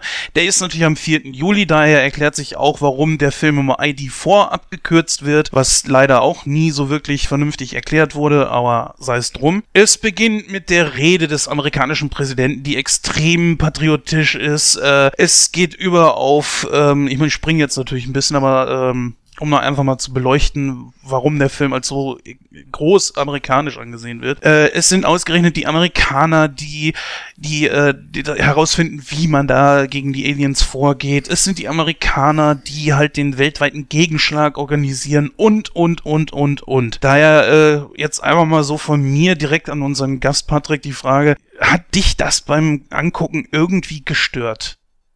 Das ist so ein Motiv dieser, dieser, dieser quasi in der, ja auch in, in der amerikanischen Seele liegende Patriotismus. Etwas, was mich grundsätzlich eigentlich in Filmen nicht stört. In Independence Day tatsächlich hat hat er mich ein bisschen gestört, damals wie heute. Also muss sagen, tatsächlich, ich fand's, fand's, er hatte einen relativ hohen Nervfaktor und äh, du hast natürlich gerade auch ein bisschen auch die die Handlung nachgezeichnet. Das ist jetzt auch vergleichbar mit anderen Filmen, was ich Armageddon kam, glaube ich, ein Jahr später raus, mit so mit so Filmszenarien, die auch in anderen Filmen, die man auch in anderen Filmen findet. Aber ich habe das Gefühl auch jetzt bei Independence Day wieder gehabt, dass kaum ein Film so sehr wirklich so die, die, die, die USA losgelöst vom Rest der Welt zeigt, wie, ja, die ID vorzeigt, die USA so losgelöst vom, vom Rest der Welt, äh, wie eigentlich kaum ein anderer Film und auch quasi so in dieser Allmachtsposition. Da wird zwar ständig darauf hingewiesen, so von Charakteren, die so am, am Rande des Bildkaders stehen, ja, das ist eine globale Katastrophe und irgendwie Paris liegt schon in Schutt und Asche und äh, in Afrika brennen tausend Leute und ach, ich weiß, es ist auf jeden Fall ganz, ganz, ganz furchtbar. Also ein, ein, ein, ein, ein globales Armageddon Add-on quasi. Aber der Film verlässt tatsächlich niemals diesen sehr, sehr kleinen Zirkel an Militärs, äh, Befehlshabern, wie jetzt ein Präsident der Vereinigten Staaten und eben einigen anderen weniger wichtigen Charakteren. Das ist schon, ja, nervtöten, muss man, muss man sagen. Also dass der Film sich da nicht ein bisschen mehr öffnet. Ich habe prinzipiell damit kein Problem, dass jetzt äh, gesagt wird, ja, hier, ein US-Amerikaner entdeckt die Lösung, egal wie blödsinnig sie auch ist. Also mit dem Computervirus ist es natürlich komplett Hanebüchen. Aber äh, dieser, dieser, dieser tatsächlich singuläre Fokus auf das, was sich in diesem sehr, sehr kleinen Zirkel von Menschen in den USA abspielt, ist schon reichlich lächerlich für einen Film, der einfach sehr groß sein will. Und da ist man, ich, ich bin auch kein Freund des heutigen etwas weich multinational weichgespülten äh, Kommerzkinos, das dann irgendwie sagt so, oh, wir müssen noch einen deutschen Nebendarsteller haben und Teil der Handlung muss in Hongkong spielen, weil der asiatische Markt ist ganz wichtig und wir müssen dann irgendwie auch unsere Fans in Russland abholen und noch eine russische Figur äh, und so weiter. Also, aber in Independence Day, dieses, wir sind Amerikaner und ansonsten der Rest der Welt ist also eigentlich scheißegal, das ist schon ein bisschen merkwürdig, ja. Ja, das ist nervtötend, ja. Wobei man ja sagen muss, das ist ja so bei vielen Filmen gang und gäbe, dass sich der Fokus nur auf die USA beschränkt, ne? Also ich, ich, ich vergleiche das immer so ein bisschen mit Product Placement. Ähm, das wird jetzt halt eben, ich habe natürlich die Informationen hier von Wikipedia, wer das sich das gerne mal durchlesen möchte, kann das da gerne tun. Ich gebe trotzdem Wikipedia natürlich irgendwo recht. Auf der anderen Seite denke ich mir, mh, hm, ist es irgendwo ein bisschen wie Product Placement, weil ähm, es markieren sich so viele Leute darüber und sagen, ach ja, guck mal jetzt wieder im, Film, im, im Bild zu sehen, Coca-Cola, ne, muss ja ganz groß. Oder natürlich muss der Laptop von äh, äh, HG sein oder was weiß ich ja. Es ist, oder ein, es ist ein Mac Powerbook, was, was Jeff Goldblum immer in die Kamera hält. Ja. ja, oder was weiß ich, ne? Halt eben genau sowas. Aber das ist immer das Problem, wenn ich mich hier alleine umgucke. Ich habe hier einen, einen Drucker von Epson. Ja, äh, das sind nun mal die Dinge. Da ist doch scheißegal, ob das da im, im Bild ist oder nicht. Und wenn die dadurch ihren Film finanziert kriegen, okay. Genauso ist es halt eben wie mit Amerika, dass die natürlich nicht sagen werden, wir werden jetzt in unserem eigenen Film, äh, was weiß ich, die Russen, die haben sich ja damals auch noch nicht so super verstanden, ja, dass, dass die dann nicht dann Russen irgendwas äh, äh gegen die Aliens erfinden lassen, ist ja logisch. Und äh, auf der anderen Seite, irgendeiner muss es ja machen. Ja, ne? ist ja klar. Und da kehre ich natürlich erstmal vor meiner eigenen Tür. So eklatant natürlich, wie der Film das hier macht, ist es schon wirklich ein bisschen überzogen. Ne? Und ähm, deswegen kann ich die Kritik schon irgendwo ein bisschen nachvollziehen. Ich glaube, kein, kein US-amerikanischer Regisseur hätte jemals so einen uramerikanischen Film gedreht, in dieser Zeit zumindest nicht, also im Jahre 96. Das war schon auffällig. Und ich glaube, auch wenn das jetzt kein Thema groß war in der amerikanischen Kritik, dieses extrem äh, konservativ-patriotische, war es natürlich schon, äh, fiel es natürlich jetzt irgendwie europäischen Kritikern immens auf. Und das kann ich auch nachvollziehen. Und das ist auch ein äh, Kritikpunkt, der sich, den sich der Film gefallen lassen muss, dass er sich halt extrem anbietet an ein US-amerikanisches Publikum. Äh, der Film hat noch nicht mal die Eier zu sagen, dass er irgendwie einen äh, demokratischen oder republikanischen Präsidenten hat. Es gibt da so eine Szene, wo dann irgendwie die, ich glaube, Vivica A. Fox da, die ähm, Will Smith Verlobte spielt, sagt, hier, ich habe den anderen gewählt und sie haben noch nicht mal die Eier in der Hose zu sagen, hier, das ist ein demokratischer Präsident, den wir nach, bisschen nach, nach dem Bill Clinton-Muster da ins Drehbuch ge geklöppelt haben. Also sehr, sehr anwidernd, der Film. Also an die, an die Amer amerikanische, an, das, an die uramerikanische Seele und das ist, das kann nervtötend sein. Ähm, die Rede da von Bill Pullman ist da fast schon wieder witzig. Aber ein guter Schauspieler. Ich, ich finde so, äh, er hat die Rolle ganz gut ausgefüllt. Ja, wollen wir uns mal so ein bisschen äh, erst den Schauspielern widmen oder wollen wir so auf die Handlung übergehen und die Schauspieler so mit einbinden? Was meinst du, Christoph? Ich würde sagen, wir würden die, ähm, oder wir beleuchten mal zunächst die Schauspieler. Mhm. da hätten wir zum Beispiel natürlich Will Smith in der Hauptrolle. Wobei ich äh, dir recht geben muss, Jens, äh, du hast es am Anfang direkt erwähnt, ich finde den Charakter ziemlich überflüssig, weil ich weiß nicht so ganz, was das soll, weil für mich verkörpert Will Smith da so einen Stereotypen, der harte Kerl, äh, der dann nachher den Tag rettet, so ungefähr. Ne? Ich weiß nicht, wie du hast es vorhin ange angesprochen, äh, die Szene, als er dann nachher das Raumschiff da fliegen kann, da habe ich mir ja schon damals gedacht, so was soll denn jetzt der Scheiß? Also mal ganz ehrlich, äh, die Aliens werden so dargestellt, dass sie eine super hochentwickelte Spezies sind, äh, technisch meilenweit vor der Menschheit. Und der setzt sich da rein und kann das Ding sofort fliegen, wo ich mir so gedacht habe, nee, also bitte. Ja, ich meine, ist klar, man muss ein bisschen in der Ahnung vorankommen. Äh, das kennt man ja aus vielen Filmen, dass dann halt, äh, ja, mit einem Fingerschnipp, dann kann man es halt, aber das fand ich dann schon ein bisschen dumm irgendwie. Aber wie gesagt, ich finde den Charakter auch total überflüssig. Auch nachher, dass er dann nachher zu Area 51 geht und dann da einmal ständig seinen Senf dazu gibt, wenn ich das jetzt richtig in Erinnerung habe. Mhm. Äh, das fand ich total dumm irgendwie. Ich habe mir immer die ganze Zeit gedacht, so, was will dieser, was will der Regisseur mir sagen, was dieser Charakter darstellen soll? Den supergeilen Helden, der jetzt da äh, einen auf dicke Hose macht, oder ist das einfach nur so ein Lückenfüller? Teile ich deine deine Ansicht. Was mir allerdings aufgefallen ist, so patriotisch dieser Film eigentlich ist, so klischeehaft, zeigt er allerdings nicht, auch nicht, ich weiß gar nicht, ich glaube, er zeigt nicht eine typische amerikanische Familie, weil gerade Will Smith zum Beispiel, er hat eine Stripperin als Freundin, die beiden haben ein Kind, was allerdings nicht von ihm ist, das ist natürlich immer was komplett anderes als wie ein Mann, der mit einer Frau, beide natürlich verheiratet, beide natürlich in einem super Job, bla bla, ne? Halt so wie äh, Kate und Millie Tanner, ja, so ungefähr. ja, die typische amerikanische Familie, mit, ja. Mit Alf, ne? Ja, genau. Das ist dann in dem Moment schon wieder sowas, wo, ja, da, da fühle ich mich dann auch schon wieder abgeholt. Das ist halt eben nicht so so, ja, im Gegensatz zu dem äh, wirklich sehr stark im Vordergrund gehaltenen Patriotismus. Da hat man sich, ich weiß nicht, was die, die, die Intention dahinter war, dass man da jetzt nicht gesagt hat, okay, äh, er ist jetzt der liebende Familienvater etc. pp. Er ist natürlich sehr für seine Freundin beziehungsweise später Frau. Aber trotzdem ist er natürlich, ähm, ja, die haben einfach Ecken und Kanten. Und das ist gut. Und dass er zum Beispiel auch von der NASA abgelehnt wird, ja. Er ist halt eben gut, aber er ist eben nicht so gut, zeigt halt, das zeigt halt eben auch wieder so, ja, der, der typische amerikanische Traum wird da jetzt halt eben nicht gelebt. Er muss eben über Umwege an seinen Traum kommen, um in, in den Weltraum zu gelangen. Er wird eben halt eben nicht von der NASA angenommen, weil er dafür halt eben nicht gut genug ist. Mag sein, dass ich da jetzt vielleicht ein bisschen zu weit denke, aber dafür sind wir ja heute hier. Also ich finde die Figur von Will Smith tatsächlich durch die Bank misslungen und auch die ganze Familienkonstellation, in der er sich befindet. Also Will Smith ist eigentlich, zumindest zu dieser damaligen Zeit, mittlerweile macht er auch nicht immer so wahnsinnig tolle Filme, aber der, der große Sympathieträger im, im, Fernsehen und Kino gewesen. Und alles, was er zu der Zeit machte, wurde zu Gold. Im Jahr davor hat er Bad Boys gemacht. Ein Jahr später dann hier äh, kam, glaube ich, der erste Man in Black raus. Also er war einfach eine Gelddruckmaschine und alle, alle Welt liebte ihn zu der Zeit. Und ich finde ID, ID4, ich nenne ich nenne ihn Independence Day, furchtbar. ID4 klingt furchtbar.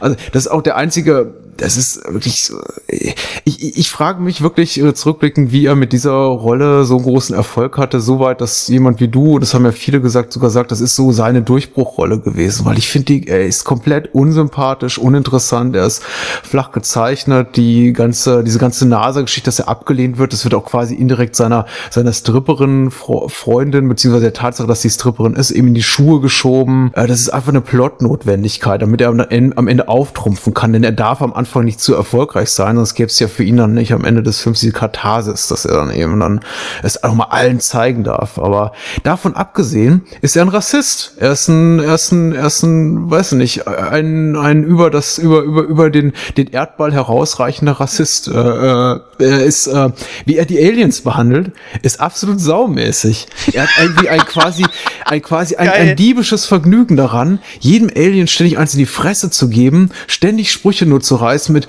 lass uns den, den, den Alien Erschen irgendwie die Eier treten, bla bla bla. Und es ist jeder zweite Spruch, der aus seinem Mund kommt, nachdem er eben so diesen ersten Einsatz fliegt ähm, gegen die außerirdischen Besatzer, die ja böse sind, ich verstehe das auch, ist eigentlich nur so, ja, wir zeigen es ihnen, wir pusten sie weg, wir blasen sie um. Äh, äh hier, Alter, ich, keine Also es ist, äh, äh, ja, ich so hätte mir da einfach so ein bisschen mehr den Versuch zumindest einer, einer, einer, einer Lebensform, Lebensarten über, übergreifenden Kommunikation gewünscht, um ihn so ein bisschen sympathischer darzustellen. Aber er hat eigentlich, äh, Will Smith ist komplett davon getrieben, von seinem Ehrgeiz, es in der NASA weit zu bringen, ein hochrangiger Militär zu, zu werden, Alien-Ärsche zu äh, verkloppen, was ihm ja unheimlich wichtig ist, und seine blöde Zigarre zu rauchen. Und das war's. Das ist, das ist seine Figur. Damit hört's, damit fängt's an, damit hört's auf. Völlig uninteressant fand das ich. Das sind so, so typische, ja, wie nennt man das, so Durchhalteparolen, die er die ganze Zeit so von sich gibt, ne?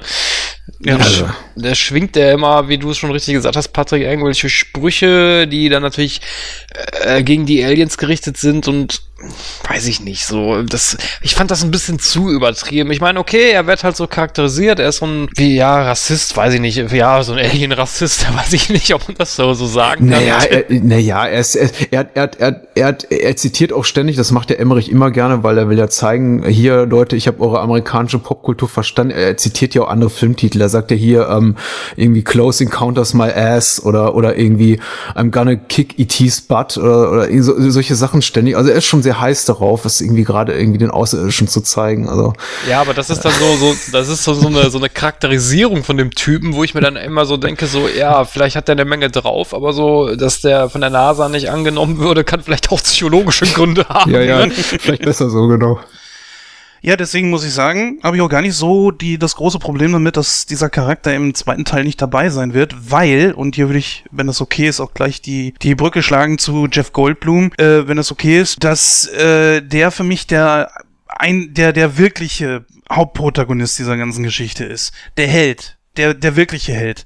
Weil, was, was macht Hiller denn? Also, Will Smith war ja Captain Hiller und er macht ja nichts wie als wie den ersten Außerirdischen, der noch lebt, anschleppen, den er per Zufall vom Himmel geholt hat. Er klopft ein paar Sprüche, klar, aber äh, ansonsten fliegt er nur diese, diesen, dieses Raumschiff. Und da hätten sie genauso gut diesen einen Typen, der zum Beispiel diese Cola-Dose da von, von dem Raumschiff runtergeschossen hat, der hätte das Raumschiff wahrscheinlich genauso gut fliegen können oder was weiß ich.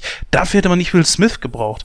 Und dann kommt dann Jeff Goldblum, äh, ja, der leider ein bisschen mir auch zu sehr ähnelt, weil diese Intelligenzbestie, das kennen wir ja schon von ihm aus Jurassic Park. Ja, ist so eine andere Form von Intelligenz, also ein anderes Gebiet, was, was, äh, was sein Charakter da jetzt hat. Ähm, er ist ja jetzt nicht der Chaos-Theoretiker, sondern er ist halt äh, ein sehr intelligenter Fernsehmonteur, wie auch immer. Das ist für mich der, der eigentliche Held der ganzen Geschichte, dem eigentlich die Menschheit es auch verdankt, dass sie gerettet werden konnte.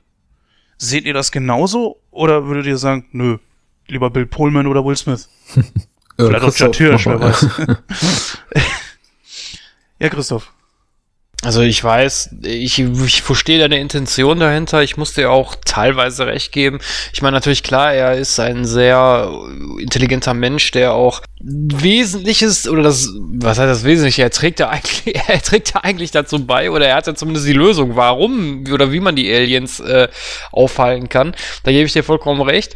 Ähm, aber nichtsdestotrotz brauchst du ja auch einen, der diesen Plan ausführt. Und das ist ja nun mal in dem Sinne Will Smith. Deswegen, ja, ich finde, die beiden tun sich da nicht so viel, wenn man halt von der hellen Rolle ausgeht. Hast ne? du jemals die deutsche Version gesehen?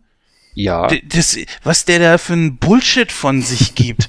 Also ich habe diese Dinge in Aktion gesehen und ihre Manövrierfähigkeit ist mir bestens na- bekannt. Natürlich, Aha. klar. Klar, Äh. gebe ich, ja, haben wir ja vorhin schon drüber gesprochen, gebe ich dir vollkommen recht, dass Will Smith eigentlich total überflüssig ist. Es kann, äh, natürlich hätte auch ein anderer vielleicht das Raumschiff fliegen können, aber ich meine, ihr redet jetzt natürlich so, wie der Film aufgebaut ist, ne? Und so wie der Film aufgebaut ist, ist natürlich Will Smith derjenige, der nachher die ausführende Hand ist, sage ich jetzt mal. Ne? Er ist quasi der verlängerte Arm von Jeff Goldblum, wenn man das so will, ne? Aber nichtsdestotrotz äh, hast du natürlich vollkommen recht. Also Jeff Goldblum, er hat nun mal die Idee gehabt, klar. Und, und das ah, ist immer so schwierig. So, so Wissenschaftler haben immer so, ein undank, so eine undankbare Aufgabe, ne, finde ich. Auch in Filmen wie auch im realen Leben. Ich meine, die erfinden den ganzen Kram, äh, aber haben davon letztendlich nichts, weil immer derjenige, der die Lorbeeren einheimst, der diese Sachen anwendet und nicht derjenige, der es erfunden hat oder der auf die Idee gekommen ist oder so, ne? Weiß nicht, also mich hat eine andere Sache viel, viel mehr gestört. Und zwar, äh, ich mache mir bestimmt jetzt keine Freunde, aber ich sag mal ganz ehrlich, Will Smith und Jeff Goldblum haben saumäßig zusammen harmonisiert. Die sollten zum Schluss ja irgendwie sowas äh, wie eine Freundschaft entwickelt haben. N nein, das, das ist genauso ein Vergleich wie Gitarre und Ukulele oder so, ja. Das, das passt überhaupt nicht. Ist mein Empfinden gewesen. Hast du es genauso gesehen, Patrick? Ich, na, ich glaube, mit dem, mit dem Gefühl bist du nicht allein. Ich habe tatsächlich jetzt äh, im Vorfeld keine Gedanken gemacht, aber jetzt, wo du sagst, ja, da ist wirklich äh, überhaupt keine Chemie zwischen den beiden. Das ist, äh, es ist wirklich reichlich merkwürdig. Der ganze Film ist hab eher so, so, so, so, ein, was seine Charaktere betrifft, eher so ein Flickenteppich. Und äh, man merkt eben auch dem, dem Drehbuch an, möchte ich meinen, dass es eben gestartet ist, eher mit der Idee, wir wollen das und das mal machen. Das hat ja, glaube ich, Roland Emmerich selber in Interviews gesagt. Wir wollten einfach mal böse Außerirdische machen. Dann haben sich überlegt, welche Archetypen konnten wir da reinschmeißen. Der US-Präsident, der, der Militär, äh, der kloppwütig ist. Dann ihr habt der Wissenschaftler. Die haben dann eben alle noch ihre, ihre, ihre weiblichen Anhängsel. Das muss man leider so bezeichnen, denn der Film ist nicht gerade großzügig zu seinen weiblichen Figuren. Äh, Und dann müssen wir die irgendwie zusammenbringen. Und das merkt man auf dem Film leider an. Ich gebe dir vollkommen recht. Ich meine, Jeff Goldblum al- alleine, super Protagonist, nah, klar, nah am, am, an der, am, am Brundle aus Die Fliege oder an, an hier, an an dem, an dem Wissenschaftler, was ist der Chaos-Theoretiker, Markham irgendwas in, in, in Jurassic Park. Ja, genau. Siehst du, das, das Fliege habe ich noch nicht mal dran gedacht. Das ist so ein Ding, was ihm wahrscheinlich irgendwie anhängt oder so. Er kommt auch gut ja, rüber er ist eben dieser, ne? der ist eben dieser, dieser intellektuelle, er hat eben diese, er ist, weiß nicht, das meine ich nicht, irgendwie werden, er ist eben dieser intellektuelle jüdische Typ, so, dem, ich merkst ihm an, dem, dem, dem funkelt irgendwie quasi so der, der, der, der, der Gag und der Schalk und die Intelligenz irgendwie so aus den Augen und ich finde auch äh, Jeff Goldblum immer ganz, ganz wunderbar in dieser Art von Rollen. Klar, die wiederholen sich irgendwann, aber ich denke auch, in, se- seine Rolle und seine Figur funktioniert für mich auch in Independence Day am besten. Er hat so ein paar Figuren um sich rum, die finde ich grenzwertig nervtöten, insbesondere Oh seinen ja. Assistenten, der sich dann aus dem Film verabschiedet. Das- äh, wo, ich, wo ich ständig hin und her sprang zwischen der deutschen und der englischen Tonspur und dachte, klingt der Original auch so schlimm, weil ich hatte mir den Film jetzt nochmal auf Deutsch angesehen und da stellte die Tonspur auf Englisch um und der klingt absolut genauso grottig. Ähm, äh, also er hat diese ganz kehlige Stimme und ich frage Ja, mich, das was, ist Tommy was, Pieper gewesen. Kennst du als Alf? ja, äh, im, im, im, Original, äh, in, in der deutschen Fassung Tommy Pieper, genau, äh, nochmal die kehligere Version von Alf. Und dann in, im, im Original aber eben auch dieses. Und Ja, diese mich, versoffenere, ne? Ja, ich frage mich, was da irgendwie die Schau den Schauspieler geritten hat oder den Regisseur zu sagen, nee, nee, mach mal hier die Stimme. Alle Achtung und mal Hut ab an, an Tommy Pieper, dass er sich versucht hat, dem, dem sehr nahe zu kommen ne, in der Synchronisation. Klar, seine ganze Charakterentwicklung, die von Jeff Goldblum, also David, den, den er spielt, finde ich gegen Ende ein bisschen sch schwach. Ja, Genau, das Zusammenspiel mit Will Smith funktioniert nicht so hundertprozentig und sein, äh, sein, sein äh, kurz vor Ende noch reingeschobener äh, Alko Pseudo-Alkoholismus, so von wegen, David, du greifst du jetzt nicht etwa zur Flasche und er sitzt dann da und so, alles ist sinnlos, alles ist sinnlos, quasi um ihm noch mal so ein Story-Arc zu geben, so, dass er sich da rausziehen muss aus seinem Emo-Sumpf. Äh, das ist auch natürlich äh, grenzwertig äh, äh den eigenen Intellekt beleidigend. Na gut, sei es drum. Ich mag seine Figur eigentlich auch ganz gern. Ja. Aber ich finde, Judd Hirsch hat ihn ganz gut unterstützt. Mhm. Ne? Mhm. Und wenigstens von Judd Hirsch waren die, die Witze ja noch gut, ja, aber hier von dem Schauspieler, der äh, den Assistenten da gespielt hat, hier mit der Tommy Pieper Stimme, diese Witze, ich muss meine Putzfrau anrufen, ich muss meinen Anwalt anrufen. Hä? Na, ey, Alter, wir reden hier gerade vom Untergang der Welt und die hauen da so ein Ding zwischen. Aber da kommen wir noch zu, weil wenn ich die, diese Komik da im Nachhinein sehe, ey, da könnte ich, könnte ich im Kreis kotzen. Das ist so schlecht gemacht. So schlecht gemacht. Und der Typ ist, ich muss meinen Anwalt anrufen, ich muss meine Putzfrau anrufen, na, vergiss das. Hä? Ach komm, ey, geh wieder schlafen. Boah, fürchterlich, fürchterlich. Gut, ähm, ich würde sagen, wir gehen mal über zu äh, den, ja, zu Bill Pullman. Wir haben schon ein bisschen was gesagt, den können wir, glaube ich, etwas schneller abhandeln, weil haben ja schon ein bisschen was zu gesagt. Ich kann es kurz machen, ich fand seine Rolle ziemlich solide. Mm, er hat wenigstens noch ein bisschen Story wenigstens gehabt, die man auch irgendwo nachvollziehen konnte. Seine Frau ist gestorben. ähm, ja, aber es, es, ging ihm nicht so komplett am Hintern vorbei, ja. Die anderen wirkten ja eher so wie, wie, äh, Flummis oder so, ja, mit, mit, mit, mit Helium gefüllt und, und oh, Testosteron voll. Ah, ich weiß nicht. Ja, die haben ja keine Ruhe gekriegt. Ne? Ich habe den, den meisten Charakteren kaum irgendeine wirklich schreckliche Szene abgekauft weil hm. sie so dann auch gleich wieder mit doofen Sprüchen kam. Und das ist ein großes Problem von diesem Film. Nee, aber Bill Pullman war noch okay. Also da, da, ich würde ihm schon eher eine heitere Note geben. Naja, das ist ja auch der Tatsache geschuldet, welche Rolle Bill Pullman spielt. Ne? Du kannst ja den US-Präsidenten jetzt nicht äh, ja so darstellen wie ein Will Smith, sage ich jetzt mal. Ne? Ich meine, das haben die eh, gut, wenn man jetzt, ich denke mal, wir alle kennen Mars Attacks was ja die Persiflage von dem Film ist, da kann man sowas machen, ja. Ich habe ihn nie gesehen. Du hast Mastertext nie gesehen? Nein, muss ich noch nachholen zu meiner Schande. Aber ich glaube auch, ich habe da nicht viel verpasst. Ich weiß es aber nicht. Ich möchte nicht über den Film, Film urteilen, bevor ja, ich ihn nicht gesehen habe. Der ist schlecht gealtert, der Film, muss man sagen. Aber gut, das ist jetzt ein anderes Thema. Ähm, worauf ich eigentlich hinaus wollte, ist, dass du halt den US-Präsidenten, den kannst du halt nicht so, so locker und so flapsig in so, in so einem ernsten Film darstellen. Der braucht halt ein bisschen Tiefgang. Mhm. Und ich finde, das haben sie auch ganz gut hingekriegt in dem Film. Ja, dass er zum Beispiel nicht so wie der typische Ami, ne, so einfach draufballern und fertig, sondern Nuklearwaffeneinsatz, nein. Und dann erst dann, wenn er so merkt, okay, äh, wo er hier diesen Gedankenaustausch mit dem Alien hatte und merkt so, okay, die wollen es hier einfach fertig machen, pass auf, dann dann erst äh, entschließt er sich so, okay, jetzt zum Gegenschlag und fertig. Aber er hat seine Bedenken. Und das kaufte ich ihm ab. Das kaufte ich ihm wirklich ab. Und als er dann noch sagte, so, okay, machen wir das. Er hat immer einen Gesichtsausdruck so ein, mit Besorgnis gehabt, wo andere dann aufgesprungen sind und ja, geil, die Bombe ist explodiert, bla bla. Die Typen sind weg. Was sie ja nicht waren. Also die Aliens dann wollten sie der andere wollte ja sein, sein komischer äh, äh, Sekretär, nee, was war das? Äh, Minister, Verteidigungsminister, glaube ich, den er ja gefeuert hat, der wollte ja nochmal. Und er hat gesagt, nein, Schluss, es hat nicht funktioniert, Ende aus Feierabend, wir machen die Welt nicht noch mehr kaputt, als sie schon ist. So, und deswegen war das einer der konstanteren und besseren Charaktere in diesem Film. Mhm. Natürlich, klar, es ist der amerikanische Präsident, wenn er die, die äh, Werte von Amerika nicht hochhält, wer denn dann? Ja, das ist ja äh, äh wie bei uns der Präsident einfach der, das Symbol des Landes. Ist ja irgendwo klar. Ja, mehr kann ich da jetzt gar nicht so drüber sagen, weil der, es ist wenigstens eine Rolle gewesen, wo die ein klein bisschen Tiefgang mehr hatte als wie die anderen. Äh, es gab da aber auch natürlich Grenzen. Siehst du es genauso, Patrick, oder wie hast du Bill Pullmans Rolle? Ähm, ich, ich, ich muss mich dazu relativ kurz halten. Ich habe mir, ich hab mir wenig Gedanken gemacht über Bill Pullman. Ich finde, er hat seine, seine, seine Sache gut gemacht. Ich sehe ihn auch in aller Regel ganz gerne. Er hat in wirklich einigen Filmen auch mitgespielt, die ich sehr mag. Er ist ein, ein Sympathieträger, genau wie Will Smith eben auch. Es ist natürlich immer grenzwertig, jetzt ein Mann mit Bill Pullman muss damals um die 40 gewesen sein, jemand als Präsidenten zu besetzen. Ich habe auch ehrlich gesagt in den ersten Momenten, in denen er auftritt, so ein bisschen meine Problemchen damit gehabt, mit ihm so als Schluffi-Präsidenten und er ist irgendwie, er,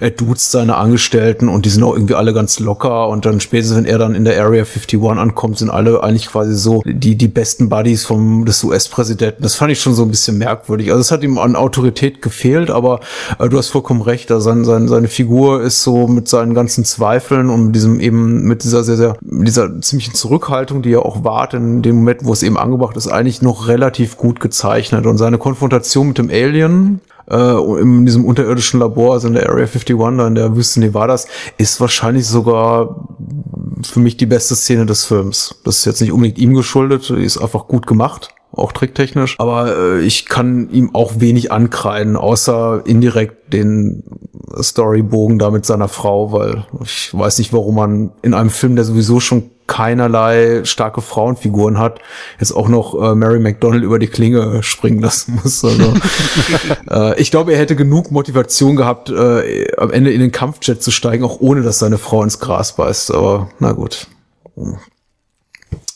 Sei es drum. Ja, wo wir uns mal ein bisschen mehr der Handlung widmen. Ich meine, durch die Charaktere haben wir natürlich schon ein paar Handlungsplots aufgegriffen. Die können wir dann an der Stelle ja weglassen. Äh, ich sag mal, was mich sehr, was ich ja sehr putzig fand, äh, ist ja, dass der Song, der gleich am Anfang gehört wird, This is the end, äh, This is the end of the world as you know it, war natürlich schon sehr bezeichnend für den Film und die äh, dann kommende Handlung. Ist euch das aufgefallen? Ja, ja, natürlich. Aber ich fand's, ich fand's einen plumpen Gag irgendwie. Ja, also ich, ich auch so subtil wie ein äh, Hammer in die Fresse. Ja, richtig. ich fand's irgendwie ja, cool. und im Fernsehen, im Fernsehen lief uh, The Day the Earth Stood Still von Robert Wise und es war, ja, es ist, es hat Roland Emmerich, ne? Ja, so, ich, ich bin jetzt nicht der größte Roland Emmerich-Fan, aber na gut, also ich fand das irgendwie schon so, so nach dem Motto so, äh, ich brauche euch nicht großartig erklären, worum es in dem Film geht, äh, achtet nur mal ein bisschen drauf, dann wisst ihr schon, worum es äh, sich handelt ich fand das eigentlich schon ziemlich cool, muss ich sagen. Der Anfang ist gut, weil er schnell zum Punkt kommt. Das hat mich auch überrascht. Eigentlich ist nach den ersten paar Minuten alles klar und nach 20 Minuten sind die Aliens äh, über oberhalb der Erde angekommen, in der Erdatmosphäre angekommen. Das ist schon gut. Also besser, als wenn einen der Film so eine Stunde lang baumeln lassen würde. Ja. Mhm. Vor allen Dingen auch so diese Fahrt von dem riesigen Raumschiff über dem Mond, so dass man natürlich auch gleich so einen Vergleich hatte, wie gigantisch dieses Mutterschiff eigentlich auch wirklich ist am Bein natürlich auch die Frage so, okay, ähm, es wurde in einigen, ich habe mich natürlich ein bisschen informiert im Vorfeld äh, vor dieser Sendung und es ist alles nicht ganz so äh, physikalisch korrekt und, und äh, auch so die, die Auswirkungen, die so ein, ein riesiges Raumschiff, so ein riesiges Gebilde auf die Erde haben müsste, die ja gleich null ist. Ja. Aber über die Erd, äh, Erdkrümmung, darüber machen sie sich Gedanken. Dazu brauchen sie ja die Satelliten. ah, ja, scheiß auf die Gezeiten und äh, Überflutung, aber ja, die Erdkrümmung, die verhindert, dass die Aliens sich unterhalten. Boah, sind die aber weit fortschrittlich drüber. naja. Ja, du hast natürlich vollkommen recht. Dass, ich meine, damals, klar, war, war es ein bisschen jünger, hast nicht drüber nachgedacht, aber wenn man, wenn man da heute mal so drüber, drüber äh, philosophiert, natürlich, das ist totaler Mumpitz. Ne? Wenn du so ein riesiges Gebilde hast, was dann in, äh, in unser Sonnensystem eindringt, dann hast du schon zwangsläufig irgendwelche physikalischen Eigenschaften, die dann komplett irgendwie äh, sich anders verhalten oder äh, auch, auch natürlich andere Auswirkungen, die du auch auf der Erde dann spüren würdest. äh, klar, das ist ein totaler Blödsinn. Aber ich meine, gut, ich denke mal, der Film will jetzt nicht äh, wissenschaftlich sein. Das ist er ja auch überhaupt nicht. Äh, von daher kann man das, denke ich mal, schon so ein bisschen verzeihen, oder? Sagen wir es mal so, ich, ich mag es ja eigentlich nicht, dass man sich in Filmen irgendwas zurechtbiegen muss, aber die Technik der Außerirdischen wird ja nicht näher erkannt. Vielleicht haben sie einfach einen Antrieb entwickelt, der genau sowas eben verhindert, weil im Prinzip, wenn ich mir das jetzt so zurechtbiege, macht es ja sogar Sinn. Sie wollen ja die Erde ausbeuten. Also die natürlichen Ressourcen der Erde wollen sie ausbeuten. Ja, aber guck mal, selbst, äh, selbst die, wenn ich da kurz einhaken darf, ja, klar. selbst die Erklärung finde ich eigentlich total Hanebüchen, weil was wollen die denn auf der Erde ausbeuten? Ich meine, der Mensch hat doch schon fast alles selber ausgebeutet. Und dann kommen irgendwelche Aliens an und sagen, ja, vielleicht können wir ja doch noch die eine oder andere Kohle aus dem Ruhrgebiet rausziehen oder was? Nein, natürlich nicht. Ja, keine Ahnung, vielleicht wollen sie recycelte Flaschen aufsammeln. Ich weiß es doch nicht. Irgendwas. Dann beim Aldium Ecke abgeben oder was? ja, ich weiß es ja nicht. Aber äh, man, ich meine, es macht aber aus diesem Sinn, also aus dieser Sichtweise heraus schon irgendwo Sinn, dass sie durch ihre Anwesenheit dann nicht irgendwie den Planeten in Gefahr bringen, weil wer weiß, was sie für Ressourcen, die sie ja, was ja nicht gesagt ist, was sie da brauchen, äh, was sie da Socken zerstören von El. Bandi für den, An für den Antrieb oder was? ich kenne die Folge, ja, die ist gut gewesen. Dann machen wir weiter in der Handlung. Was war denn noch so interessant? Ja, aber wir haben dazu Patricks Meinung noch nicht gehört. Nee, ich Stimmt. habe ich, ich hab dazu keine weiterführende Meinung. Also die ganzen Logikfehler stören mich nicht. Es ist natürlich, ähm, wa- wa- was in, in, in den meisten Filmen stören mich keine Logikfehler. Ich finde auch äh, furchtbar äh, YouTube-Kanäle wie irgendwie CinemaSins, die sich irgendwie zur Aufgabe gemacht haben, irgendwie einen Film an die Qualität eines Films daran zu bewerten, wie viele Logik oder Löcher oder Anschlussfehler hat. Das ist vollkommen, auch das ist vollkommener Schwachsinn. Also wenn, wenn, wenn ein Film einfach beeindruckt durch sein Spektakel ist, sei es geschenkt, dass der Film, keine Ahnung, eigentlich, dass die Raumschiffe eigentlich, wenn es physikalisch korrekt wäre, irgendwie eine, eine Sturmflut verursachen müssten. Aber egal, ist wirklich egal. Also mich hat's nicht gestört, aber der Film, der, der Anfang des Films ist einfach, das ist ein, da, da fand ich eher so die Knalleffekte auf inszenatorischer Ebene mit diesem ständigen Wusch und Zzz und äh, wenn Text über den Bildschirm läuft, über, über die Leinwand läuft, dann wird immer Zzz gemacht und äh, die Credits, die explodieren einem im Gesicht, das fand ich eigentlich eher eher toll. Also das hat mich äh, ziemlich mitgerissen und äh, sehr, sehr, sehr, sehr merkwürdig, so ein Stilmittel, was man heute nicht, nicht mehr an, anwenden würde. Und äh, auf, auf Plot-Ebene, so auch noch so in der ersten halben, dreiviertel Stunde, weil wir uns ja noch irgendwie da in dem Umfeld bewegen, aber das stört mich auch in jedem Invasionsfilm ist, die Reaktion der Menschen ist vollkommen schwachsinnig. Und wir haben das eben mit dem, mit dem, das ist tatsächlich so, so, so eine, so eine so, so, so eine Plot, nicht, das ist keine Plotwendung, das ist einfach eine Plotentwicklung, die mich fast jedem Invasionsfilm, Katastrophenfilm eben stört, vor allem wenn es sich um globale Katastrophen handelt. Eben auch manifestiert in dieser Figur von äh, Jeff Goldblums Assistent. Die Leute reagieren vollkommen irrational. Die freuen sich über die Außerirdischen, die steigen irgendwie aufs Dach vom Empire State Building und winken denen Hallo und stehen alle in den Straßen und fahren mit dem Bötchen raus, weil sie einen besseren Blick haben vom irgendwie, äh, weiß ich nicht, äh, also das ist das ist, das ist natürlich irgendwie vo- vollkommener Käse. Ich würde mir mal echt wirklich einen Invasionsfilm wünschen, wo die ganze Welt in kollektiver Hysterie ausbricht und sich die Leute gegenseitig erschießen und plündern und äh, äh, alle durchdrehen und äh, es, weil wir haben an so, äh, wir, wir, wir, sehen eben an, an, an traurigen Ka Katastrophen wie dem, dem, dem Terroranschlag vom 11. September, was wirklich passiert, wenn nur auch nur mal ansatzweise ein Bruchteil davon passiert. Die Leute drehen durch, es ist kompletter Ausnahmezustand. Und hier ist es eben so, dass die Welt belagert wird von Dutzenden äh, äh, fast äh, von riesigen Raumschiffen, die ein Viertel der Größe des Mondes haben, die unmittelbar über den größten Metropolen der Welt schweben. Und die Menschen sind alle so, ja, hm, was wollen die wohl, die Außerirdischen? Na, mal gucken, wir basteln mal ein paar lustige Transparente und freuen uns. Ne? Man muss ja dazu sagen, damals gab es noch keine Pegida. Ich glaube, dann wird das anders aussehen. Also, Ich muss die ganze Zeit lachen, weil ey, ich, mir kommt da gerade in, in den Sinn, wie die da vor dem Weißen Haus stehen und dann sind da Leute, die demonstrieren. Ja, gegen was denn? Das hat doch noch keiner was gemacht. Gegen was demonstrieren die eigentlich? Stehen da mit Transparenten vor dem Weißen Haus. Freiheit den Aliens. Ja, wer, denn, wer hat die denn eingesperrt? Ja, dann, dann, dann, hast, du, Ah, dann hast du wahrscheinlich noch den Pro Proletarier daneben stehen, der sagt, die Aliens klauen unseren Job. ja, genau. Natürlich. Äh, ja, das ist, finde ich, auch so total schwachsinnig, weil das, ich meine, ich gebe dir recht, man muss natürlich nicht bei so einem Film nicht alles ins kleinste Detail analysieren und sagen, ja, das ist aber nicht logisch und das ist nicht logisch. Natürlich, klar, ich meine, ähm, in erster Linie ist es ein Actionfilm und nichts anderes, ja. Da muss nicht immer alles hundertprozentig funktionieren, gebe ich dir vollkommen recht, Patrick. Aber nichtsdestotrotz kann man doch ein paar Dinge mal ein bisschen ausführlicher erklären. Was wollen die Aliens denn überhaupt erbeuten? Ja, Ressourcen. Was für Ressourcen? Wie ich bereits gesagt habe, viel ist da nicht mehr zu holen. Ähm, Vielleicht Nahrung. Ich würde das nicht so pauschalisieren. Es, es wird ja nicht gesagt, was sie wollen. Ja, deswegen sage Vielleicht ich brauchen ja. sie ja Nahrung. Deswegen sage ich ja, man kann es ja mal ein bisschen erklären, ne? Zwei, drei Sätze hätten gereicht. Das hätte jetzt nicht so viel Zeit in Anspruch genommen. Äh, auch dieses irrationale Verhalten, was der Patrick gerade angesprochen hat, das finde ich auch totaler Blödsinn, weil so verhält sich doch niemand. Es mag vielleicht eine kleine Randgruppe geben, die dann sagt, auch endlich sind wir Außerirdische, ist ja schön und gut. Aber das, lass das mal ein Prozent der Bevölkerung sein. Und sie denke, selbst das ist schon hochgestochen. die sich vielleicht so verhalten würden.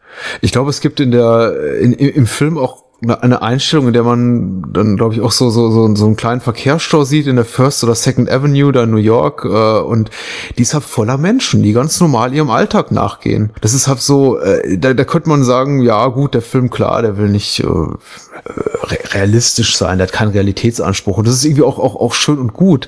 Aber es ist halt wirklich, es, es schadet eben, es, es raubt den Film eben auch einer, einer ganz wichtigen dramatischen Komponente. Und das ist eben die der, der Panik, der Hysterie, der Spannung, was kommt da. Und äh, ich finde, der Film tut sich eben damit, oder die Filmemacher, also der das ist ja von, glaube ich, von Dean Devlin zusammen mit Emmerich geschrieben. Die Autoren tun sich da eben keinen Gefallen, indem sie sagen so, ja, Lebbe geht weiter, ne, ist halt bloß jetzt Lebbe mit Außerirdischen.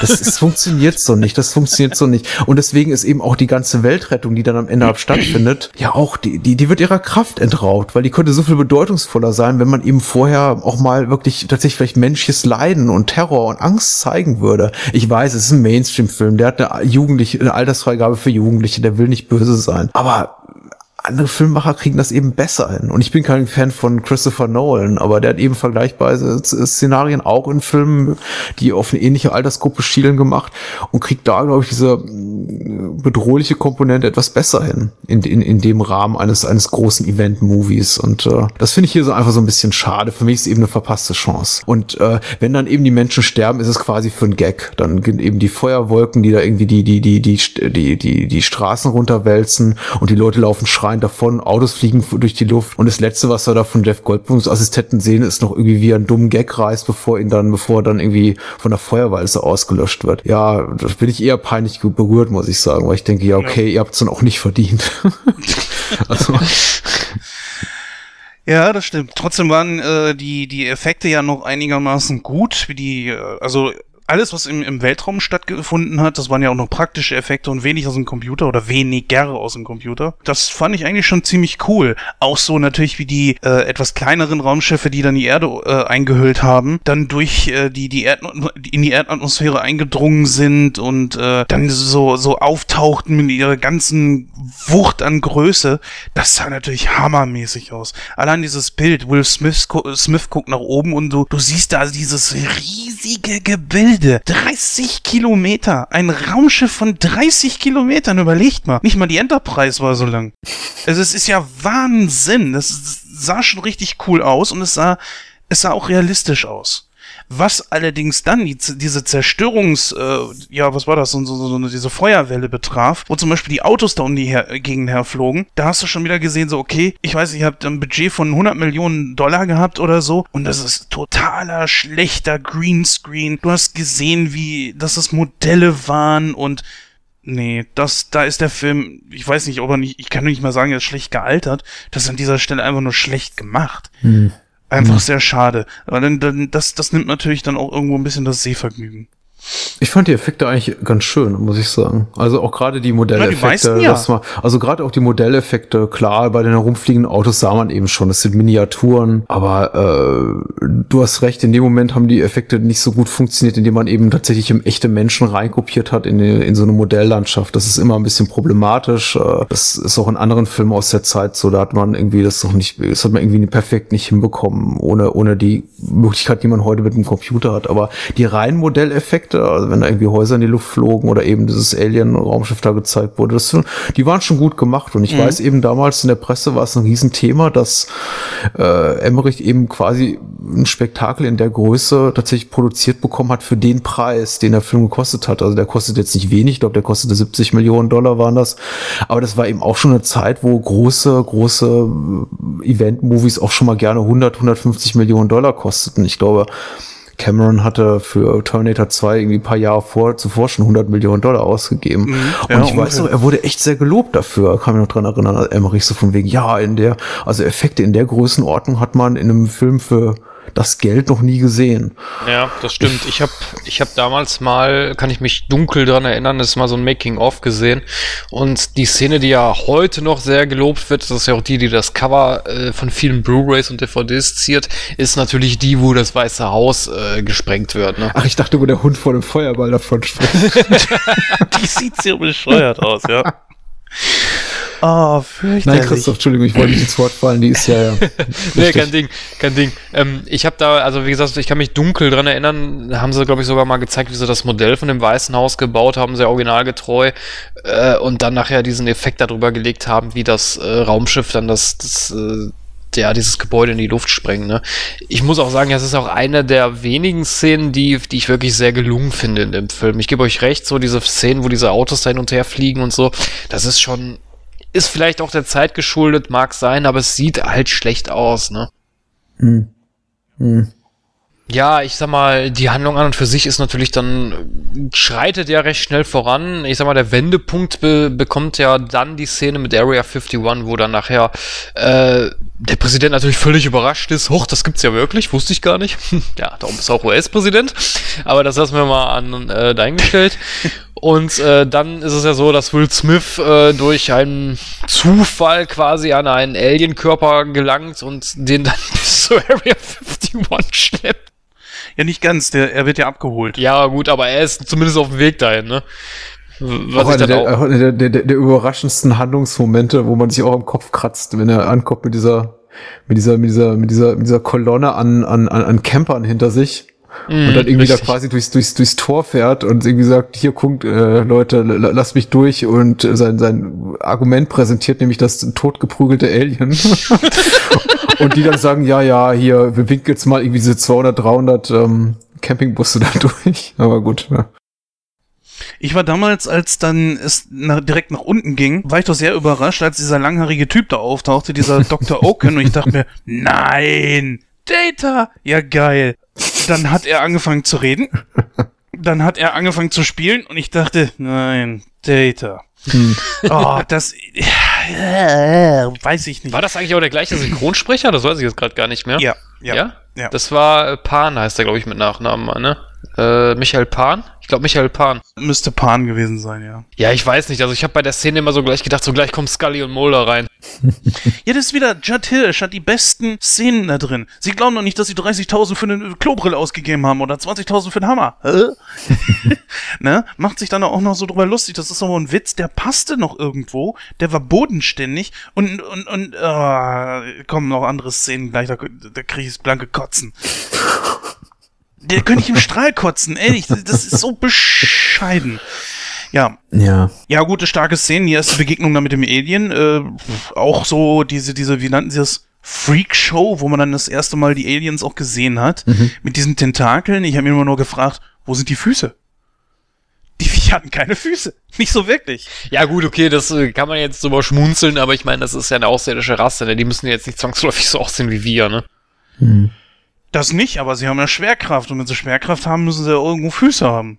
Sie brauchen nur einen Hintern. Also es wurde etabliert, dass sie so eine Art Sitze haben in ihrem Raumschiff, aber tatsächlich scheinen die Füße verkümmert zu sein. Wobei das jetzt eigentlich auch schon wieder so ein Design-Element ist, wo man dann sage, sagt, oder ich zumindest mir denke, so, jemand haben sich Gedanken gemacht. Also, und in, insofern, dass sie gesagt haben, wir wollen zumindest Außerirdische erschaffen, Kreaturen irgendwie da zeigen, die nicht menschenähnlich sind. Also schon weit weg von den Akte X-Aliens, die es zu der Zeit gab, die eben alle aussahen wie, ja, einfach wie kleine, kleine Menschen.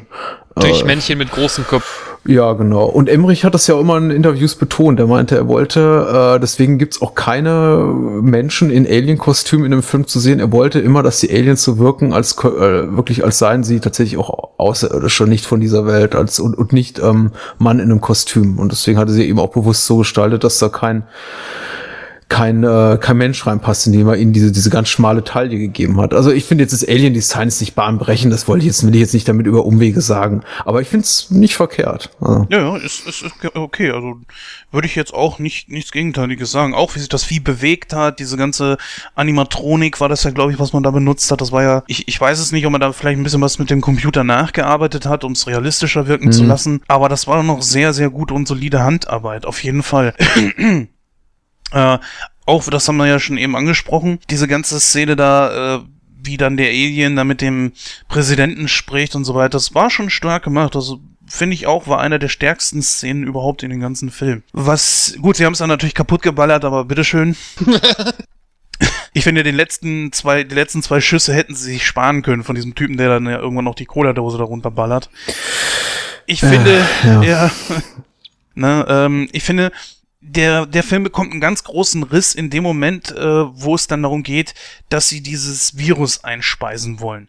Weißt du, so 40, 50 Jahre lang haben sie diese drei Alien-Leichen da, sie haben dieses Alien-Raumschiff und kriegen nichts über die raus, aber sie wissen letzten Endes, aha, unsere ist unsere äh, Technologie ist scheinbar auch irgendwie, weiß weiß ich, wie sie das getestet haben, mit der von dem äh, Raumschiff kompatibel, also von den Aliens kompatibel.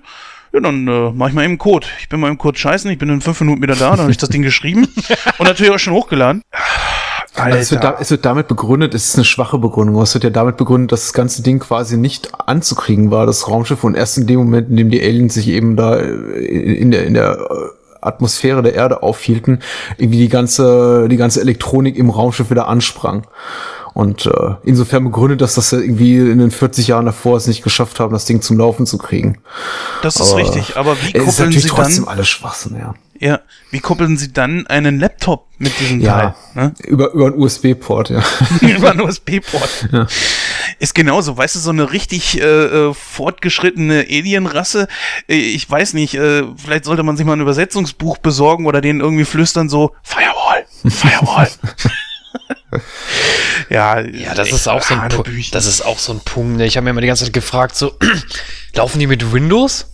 Ja, ich meine, die meisten Computerviren sind für Windows geschrieben. Wenn du ein Apple hast, äh, bist du eigentlich zu 90% Viren frei, weil es dafür keine Viren gibt. Ja, äh, fand ich auch total dämlich. Ich meine, die haben, die haben, die haben ein Raumschiff, Mann, die haben eine Technik. Äh, wir reden hier von 96. Ja, und dann sagt er so, ja, ich schreibe da mal eben in ein paar Minuten so ein Virus zusammen für so eine komplexe Technik. Mhm. Nee. Im ganzen Film wurde ja auch nicht einmal das Wort Internet benutzt. Oder hm. Netzwerk oder so. Oder Netzwerk vielleicht schon, bin ich mir nicht ganz sicher. Aber das Internet, äh, das war ja damals auch noch nicht so, also das zivile Internet war ja damals noch nicht äh, so groß verbreitet. Aber natürlich schon nicht. Ich meine, äh, hallo 96, da gab's hier so diese, wie heißen die 96k Modems oder so ähnlich, was wir damals hatten. Ja, wie lange wollen die denn brauchen, um diesen Virus da drauf zu speisen? ja. Ja, ziemlich großer Plotpoint meiner Meinung nach, weil das halt eben sehr, sehr unglaubwürdig ist. Aber gut, jetzt haben sie diesen Punkt da gewählt und ähm, ja, ich weiß nicht, äh, ich glaube, wir können auch mal direkt äh, zum, zum finalen Kampf springen, denn da sind noch so zwei, drei Sachen, die mich doch echt arg gestört haben. Ja, Hiller und Dings sind ja in das große Raumschiff reingeflogen. Äh, richtig endgeil, wie, wie gigantisch dieses Raumschiff, dieses Mutterschiff dargestellt wurde. Auch so diese Geschichte mit, mit dem Leitstrahl und so weiter, fand ich alles super cool gemacht. Die beiden haben aber während dieser Zeit, gerade da, haben Smith und, und Goldblum gezeigt, dass sie irgendwie nicht miteinander harmonieren. Entweder lag es daran, wie sie spielen sollten, wie ihre Charaktere angelegt waren. Ich weiß es nicht. Es passte irgendwo nicht. Und dieses, wir müssen dringend an unserer Kommunikation arbeiten, war sinnbildlich dafür, dass die beiden nicht zusammen funktionierten. Mhm. Ja, hast du es genauso empfunden, Patrick, oder? Hm, hm, hm. Ja, ja, geht mir auch so. Ich finde, sie, ähm, es hat einfach nicht gepasst. Ich habe es ja vorhin bereits erwähnt. Ich denke auch, mhm. dass äh, das Ende ist wirklich verschenkt, auch weil man, äh, glaube ich, also von, von, Seiten der Autoren jetzt hat Devlin und Emmerich, glaube ich, den Versuch untergenommen, unternommen hat, es irgendwie allen, zumindest männlichen Protagonisten nochmal recht zu machen und alle ihren, alle ihr, alle, allen ihren Moment im Rampenlicht zu bieten. Und dann darf Randy Quaid nochmal auftrumpfen und der Präsident und eben Hiller und äh, David, der Wissenschaftler, und dann dürfen sie irgendwie sich noch da mit ihren, mit ihren Freundinnen versöhnen, beziehungsweise wieder vereinigt werden. Und das ist einfach alles, alles, alles zu viel. Ich glaube, man hätte das wirklich auf einen äh, auf, auf einen finalen Konflikt zwischen einer, maximal zwei Personen und eben dem Alien-Anführer oder dem Alien-Mutterschiff äh, reduzieren müssen. Aber es war einfach zu viel, diese Zwischenschnitte dann auch irgendwie auf den Luftangriff, den die Militärs da fliegen, der Präsident mittendrin und anscheinend sagt ihm auch kein Berater so, nee, Herr Präsident, das können Sie nicht machen, Sie können sich jetzt nicht in Lebensgefahr begeben. Also es ist, es ist, ich, ich, glaube, das Ende ist wirklich und, und viele meckern immer über den Computer Computervirus und ich finde ihn auch blöd, aber ich finde, es hat nur einen, einen wirklich Teil des großen Problems, nämlich eigentlich das, das das ganze Ende oder sagen wir, die letzten 20, 30 Minuten komplett zerfahren sind und vollkommen undramatisch. Ich nehme es eben wieder keinem ab und da ist wieder dieses fehlende, Mom fehlende Problem der, der, der Spannung und des Horrors und der Angst und ich, ich wünsche mal einmal, dass sie sich in die Hose scheißen und, und, und wirklich mal Schiss kriegen und es wird immer so angedeutet, aber letztendlich sagt dann Hiller hier, Will Smith, hier, Hauptsache wir haben, wir können danach eine schöne Zigarre rauchen und es hat alles kein dramatisches Gewicht und das stört mich eben so. Es ist alles irgendwie immer noch ein großer Spaß für alle. Ähm, ja, genau. Und das ist das. Das passt mir nicht Randy Quaid, das, das ist das, was mich bei dem Humor des Films so dermaßen angepisst hat, ja. Er fliegt mit seinem äh, Flugzeug in diese äh, Hauptwaffe von diesen kleineren Schiffen, diesen 30 Kilometer langen Schiffen, die auf der Erde dann da äh, rumfleuchen. Und mit den Worten meiner Generation, ihr könnt mich alle. Und dann auch mit so einem dummen Lächeln da noch reinfliegt, wo ich mir denke, ey, jetzt komm, jetzt ist gut, ey, ihr, das sein. Das, es war, ja, wie du schon sagtest, da war ich peinlich berührt. Die Szene hat man ja mit ihm nachgedreht, ne, in einem Kampfjet. Äh, ursprünglich, also die, die erste Fassung, die sie wohl auch bei Test-Screenings gezeigt haben, war ja mit ihm noch in diesem Doppeldeckerflugzeug, mit der er auch sein, sein Düngemittel versprüht. Und da haben dann wohl einige Zuschauer, also Testzuschauer gesagt, das ist ein bisschen unrealistisch unrealistisch, oder dass der jetzt mit diesem, mit dieser alten Möhre da auf das Raumschiff äh, zufliegt, vor allem irgendwie im, in, in der gleichen Geschwindigkeit wie eben Kampfjets, die mal locker irgendwie Schallgeschwindigkeit durchbrechen. Ja, und dann hat sich der, der, haben sich schlauen Drehbuchautoren wohl auch am Kopf gekratzt und haben gedacht, ja, stimmt also irgendwie, das wollten sie dann doch, dieses, dieses Maß an Unrealismus wollten sie anscheinend doch dem Publikum nicht zumuten, zumuten, was ich überraschend finde bei all dem anderen Nonsens, der in dem Film drin geblieben ist. Aber das hat sie anscheinend dann doch gestört. Da haben sie dann extra nochmal nachgedreht. Komisch, komisch. Ja, aber doch nicht mit so einer Art und Weise. Sag mal, es hätte gereicht, er guckt auf seine Kinder und man wusste in dem Moment so, ja, er will ihnen einfach eine, eine Welt und eine Zukunft hinterlassen und will sich dann einfach opfern. Es geht einfach gerade nicht anders. Mhm. Und sie standen ja auch unter Zeitdruck. Und dann äh, dieser schnell empfasste Entschluss, das habe ich ihm abgekauft. Nur dieses, dieses totale Overacting. Nein. Mhm. Da, hat, das, das, da hat er mich dann schon wieder, da hat das die Szene vorher einfach total kaputt gemacht. Auch so, äh, wie die anderen da so drauf reagiert haben. Ich meine, der Mann hat gerade sein Leben dafür geopfert, dass die dieses scheiß Raumschiff zerstören konnten. Und letzten Endes, ja, der alte Hauding hat's wieder geschafft. äh? Alter, nee. Oh, komm, Pullman, pack die Tasche, kannst nach Hause fahren. Ist schlimm, ehrlich. Ich sag jetzt mal so makaber, das jetzt auch klingen mag, ja, ich will jetzt auch nicht alle über einen Kamm scheren, aber mal ganz ehrlich, das ist doch rational oder auch menschlich überhaupt nicht nachvollziehbar, es sei denn, du bist jetzt ein IS-Terrorist, der dann irgendwo da reinfliegt und sagt, Allah Urkbach schreit, so, ja, dann kannst du sowas machen, aber das ist doch nicht so ein, so ein, so ein, so ein Typ, der irgendwie so einen Gotteskomplex hat und äh, dann da so reinfliegt, ja, Nee, das ist ein normaler Typ, ein normaler Mensch, der, der natürlich auch äh, Emotionen und, und, ängstlich, und ängstliche Schwächen aufweist. Der, der fliegt doch nicht da so da rein und reißt dann noch so einen lockeren Spruch. Nein! Ja. Das habe ich ihm nicht abgekauft. Hm. Ja, auch so, so, dass der Präsident da mittendrin rumfliegt. Was, was soll denn das bitte? Hat, wie Patrick schon sag, sagte, hat er keine Berater, die ihm sagen, äh, bleiben Sie mal lieber hier so? Nee, der fliegt da mit? Hä? Also ich möchte ja, nochmal, ja. Ja. Nee, nee, warum? Ich habe, äh, ich, ich wollte mir das eigentlich so ganz von Schluss aufheben, was irgendwie so mein finales Statement ist eigentlich für, zu, zu dem Film, aber wir nähern uns jetzt auch langsam so dem, dem Ende unserer Rezension, vielleicht kann ich es jetzt anbringen. Das ist hab das grundsätzliche Problem, was ich mit dem Film habe, ist nicht, sind nicht die Plotlücken, sind nicht die teilweise etwas, etwas, etwas altbackenen Effekte oder das schlechte Schauspiel oder die, die, die, die, die halbgaren Protagonisten oder schwachen Frauenfiguren. Es ist einfach, dass der Film grundsätzlich für mich einfach kein Interesse hat an den Menschen und an den Gefühlen der Menschen und an, an, an daran authentische Gefühle zu zeigen. Es ist eben alles nur für den Wow-Effekt da, für den Wow ist das cool-Effekt. Es ist, es ist, nichts hat Gewicht in dem Film. Das, was Christoph eben auch sagte. Es ist tatsächlich, äh, es ist alles, ein Gag, dass Leute sich opfern ist ein Gag, dass Leute sterben ist ein Gag. Äh, jeder Tod einer Figur, ich weiß nicht, ob es euch aufgefallen ist, aber was mir irgendwie extrem sauer aufgestoßen ist, als ich es dann irgendwie zum vierten, fünften, sechsten Mal sah, ist, der Film hat die seltsame Angewohnheit, bevor irgendwie ein, ein, ein, ein, ein Jet explodiert oder ein Hubschrauber vor dem Weißen Haus explodiert oder ein, ein Wolkenkratzer explodiert, nochmal ins Gebäude oder in das Fluggerät reinzuschneiden und zu zeigen, wie die Leute darin verbrennen. Also das ist, und, und das ist alles, ja. Äh, weil die Filmemacher offensichtlich denken so, hey, cool, wir können es jetzt zeigen, mit moderner Tricktechnik ist das möglich, wie die Feuerwalze alle, alle auslöscht. Aber das ist eben auch so sinnbildlich dafür, dass der Film keinerlei Interesse hat an seinen Figuren. Das ist alles nur Tod, Sterben, Leiden, ist alles nur für hey, aber sieht cool aus. Für diesen, hey, sieht cool aus Effekt. Und das ist ähm, eine Zeit lang ganz lustig, aber letztendlich eben durch und durch zynisch. Und das äh, hat mir den Spaß an Independence Day, auch wenn ich den Film immer noch sehr unterhaltsam finde, aber so irgendwie diese unbeschwerte Freude an dem Film einfach ein bisschen genommen.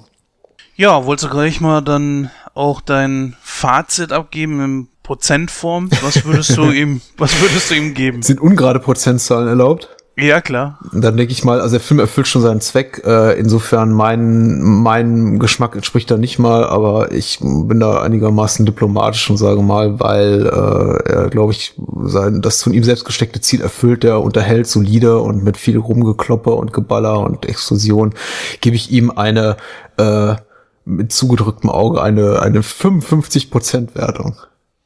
Ja, dann gebe ich gleich auch mal meine Wertung ab. Das fällt auch relativ kurz aus, weil wir schon viel angesprochen haben. Aber an einem bestimmten Punkt verliert mich der Film einfach und es ist einfach schade, dass gute Schauspieler, die einzeln für sich auch sehr gut sind, nicht miteinander harmonieren. Ja, der Humor ist vieles, ist etwas, was vieles kaputt macht in dem Film, weil er für mich einfach stellenweise oder größtenteils nicht funktioniert. Trotzdem, ich kann ihn mir alle paar Jahre gerne mal geben. Ich habe ihn sogar auf Blu-ray hier. Ähm, ja, sag mal, 62 Prozent. Ja, wäre er besser gealtert, würde ich sagen, aufgrund der Effekte, ja, dann vielleicht sogar 70, aber er ist teils echt nicht sonderlich gut gealtert, von daher 62. Ja, ich muss sagen, ähm, damals war der Film natürlich der Film schlechthin, den man gesehen haben muss. Ich meine, nicht umsonst wurde der ja mit einer riesigen Werbekampagne aufgezogen. In den USA war das, glaube ich, schlimmer als hierzulande, aber auch in Deutschland kann ich mich entsinnen, dass viele US-amerikanische Produkte für den Film geworben haben, sei es Coca-Cola, sei es äh, sonst irgendein Schmuh. Vielleicht ist auch deswegen dem geschuldet, dass der Film so erfolgreich war. Ich muss aber auch sagen, dass der Film schlecht gealtert ist. Also, ich weiß nicht, ich sehe das ein bisschen anders. Ich bin da nicht so der Typ. Ich meine, klar, ich kann mir auch Filme angucken, da kann ich den Kopf ausschalten und äh, dann kann ich, was weiß ich, fünf Minuten mal eben aufs Klo gehen und wiederkommen und hab nichts verpasst, so, ne? Äh, kann ich mir auch geben, kein Ding, aber weiß ich nicht. So bei so Sachen erwarte ich einfach ein bisschen mehr Handlung. Also wie gesagt, wie, wie vorhin angesprochen, so, warum, warum sind die Aliens da? Zwei, drei Wörter. Hätte gereicht. ja? Äh, warum muss das am Ende so ausufern, so in so einer Persiflage, meiner Meinung nach? Ja, äh, das ist kein Grund, dass sich Mars Attack so vehement über diesen Film lustig gemacht hat, weil weil, weil äh, der Film an sich ist schon lustig, ja. ähm, nee, also da am Ende hätte man auch ein bisschen ernsthaft an die Sache rangehen können. Nicht immer dieses, diese Durchhalteparolen und wir sind US-Amerikaner und wir sind die geilsten und wir schaffen ja eh alles und der Rest der Welt geht uns eh am Arsch vorbei. Ja, äh, mal ehrlich, äh, der Präsident wird so dargestellt, dass er zumindest ansatzweise eine gute Figur abgibt. Ich meine, das ist nicht Donald Trump, ja, den kannst du da hinstellen, der wird sowas machen, ja, natürlich, aber doch nicht so, nein, nein, nein, das will überhaupt nicht passen. Äh, ich muss ganz ehrlich sagen, ich weiß nicht, also auch wenn ich, wie gesagt, so der Film, wenn man ein Auge zudrückt und sagt, okay, das ist halt Popcorn-Kino, ja, ich denke 50% wird dem schon gerecht. Ja, soweit dann Independence Day, liebe Zuhörerinnen und Zuhörer. Wenn ihr noch irgendwelche Anmerkungen zu dem Film habt und äh, sagt, äh, ja, was ihr jetzt besprochen habt, das sehe ich aber anders, weil so und so und so, ne? Eure eigene Meinung, die könnt ihr natürlich gerne äußern. Äh, Kritik auch immer herzlich willkommen, wenn sie konstruktiv ist. Dann schreibt uns am besten eine E-Mail an info@nightcrow.de oder postet direkt in dieser News oder meldet euch zu Wort auf äh, unseren Social Medias wie Facebook oder Twitter. Wir machen jetzt weiter im Programm und zwar kommen wir da zu Kino aktuell und da war der Jens wieder fleißig im Kino und ja, da hören wir jetzt mal rein. Bis dann.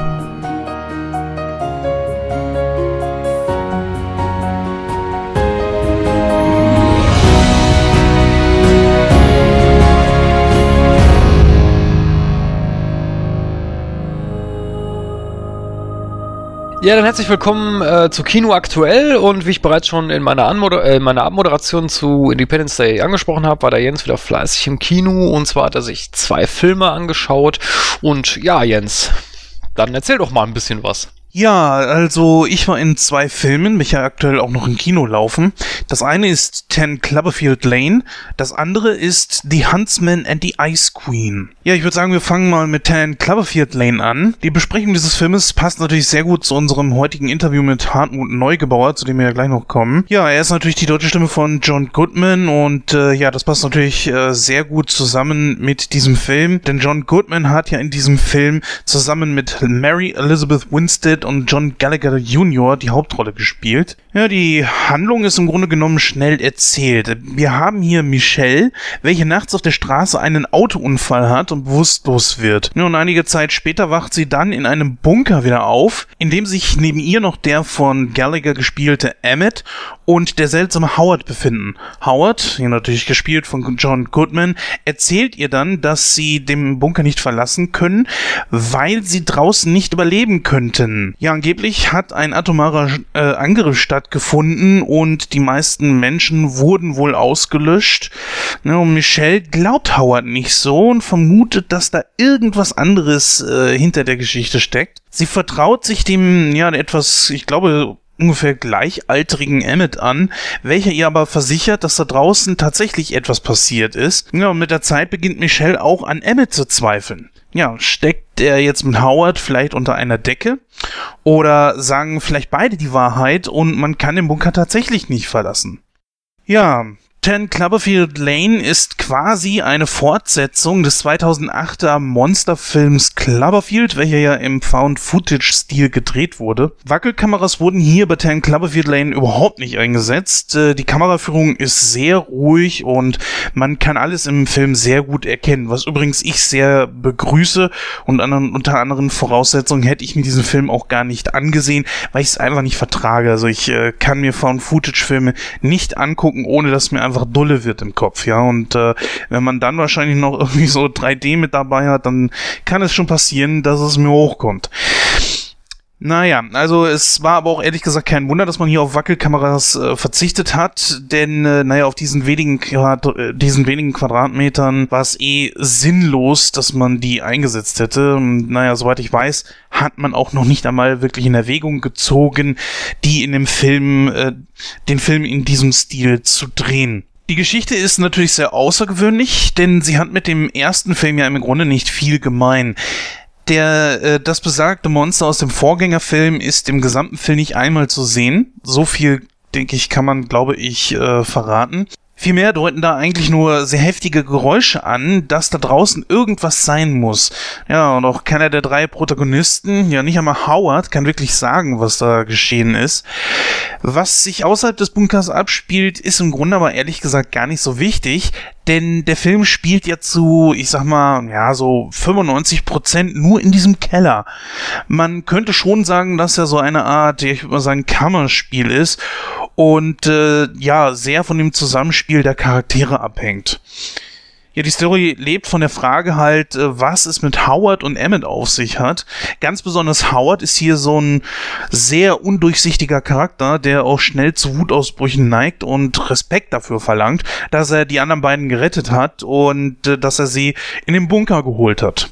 Ja, und im Grunde kann man sich eigentlich nie wirklich sicher sein, was Howard da eigentlich im Schilde führt. Hat er es auf Michelle abgesehen und will sie im Bunker gefangen halten und ja, wer weiß, was mit ihr machen.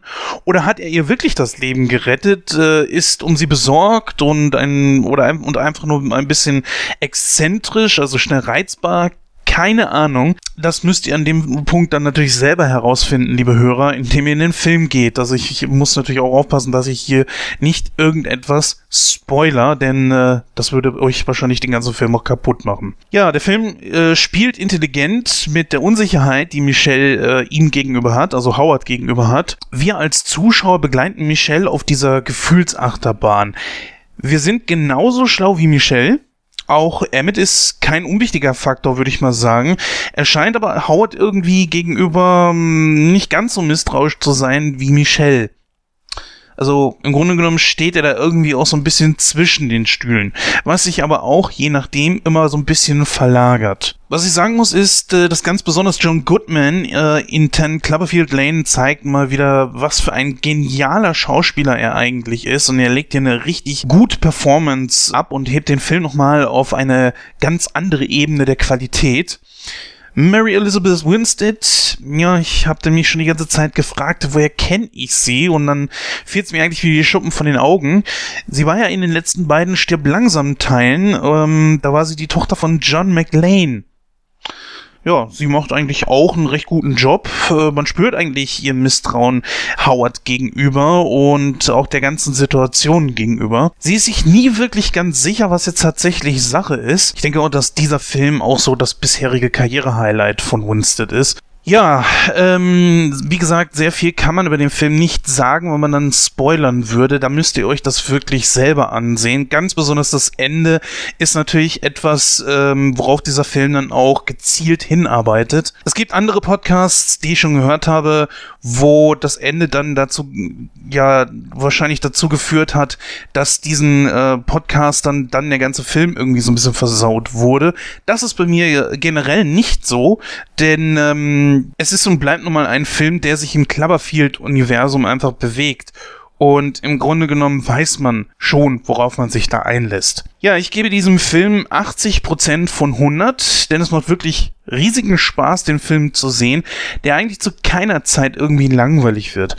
Ja, und ich muss ja sagen, ich mag ja generell so Filme, die sich hauptsächlich so auf engstem Raum abspielen wie zum Beispiel das Fenster zum Hof, einer meiner absoluten Lieblingsfilme. Ich kann den Film nur empfehlen man darf hier halt eben nicht erwarten, dass es sich hier um eine direkte Fortsetzung von Cloverfield handelt.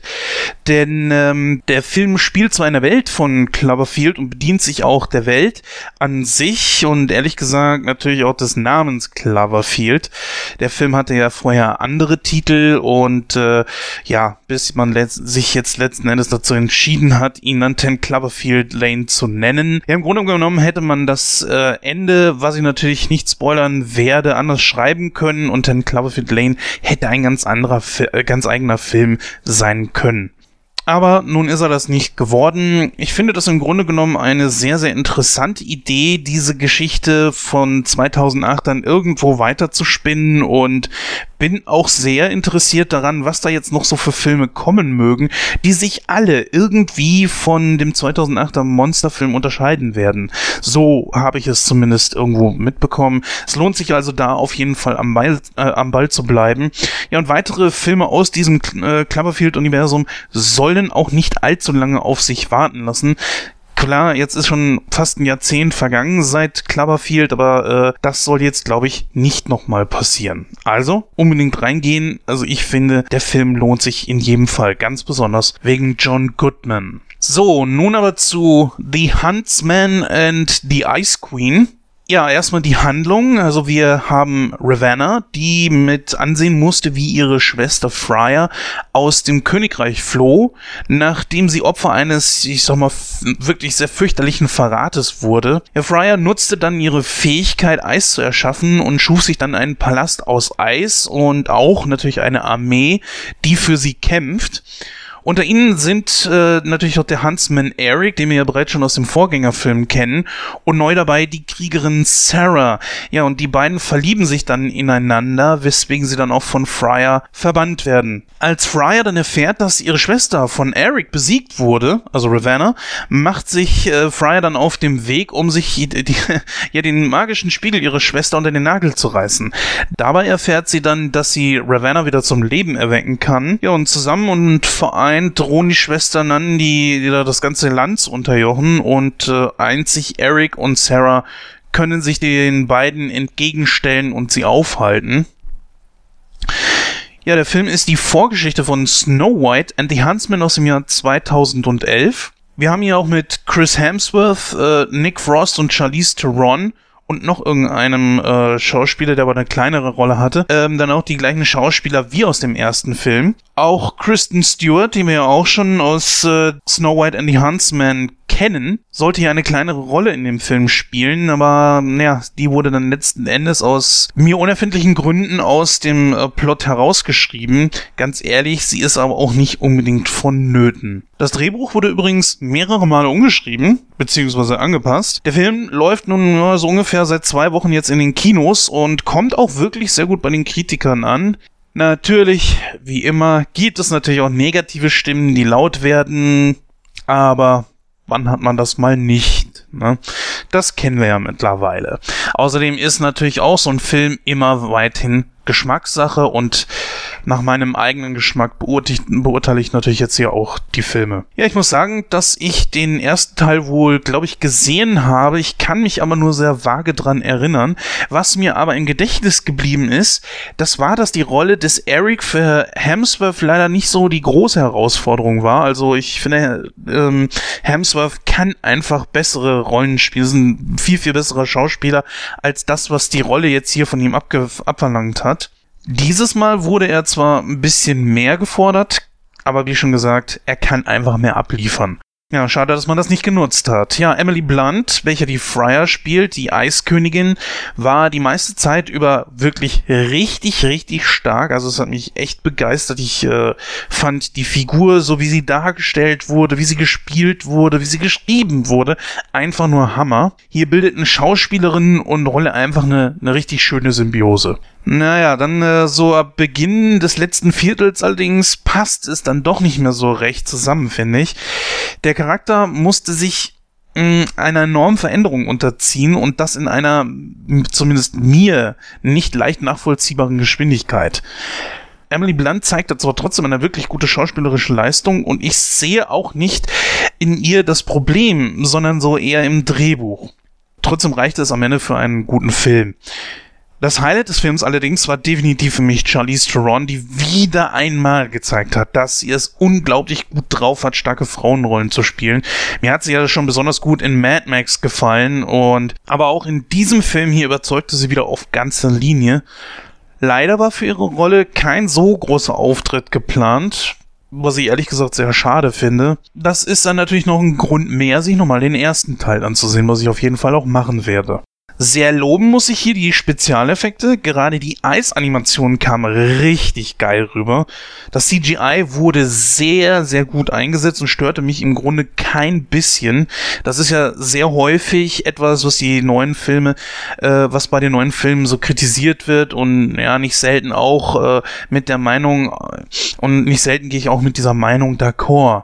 Dieses Mal allerdings passt es wirklich gut, ganz im Ernst. Der Plot weiß auf weiten Strecken ebenfalls zu überzeugen und hat auch wirklich einige gute und überraschende Twists parat, mit denen man nicht unbedingt rechnet. Was mich allerdings dann doch wirklich sehr gestört hat, war das Ende. Da hätte ich mir doch etwas anderes gewünscht als das, was dann letzten Endes kam.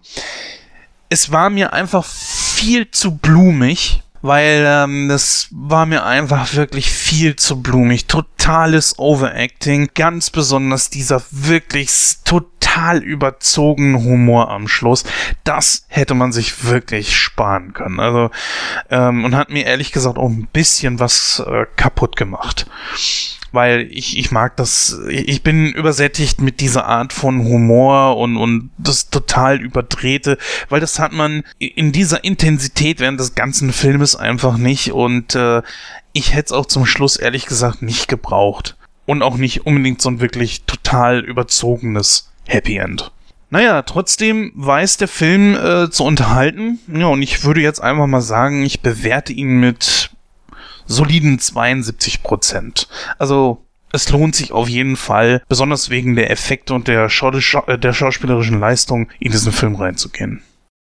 Vielen Dank, Jens, für deine Ausführungen und äh, wir machen direkt weiter im Programm und zwar kommen wir da zu einem Interview, was der Jens auch geführt hat und zwar mit einem, ja, bekannten Schauspieler, äh, beziehungsweise er war vorher Schauspieler.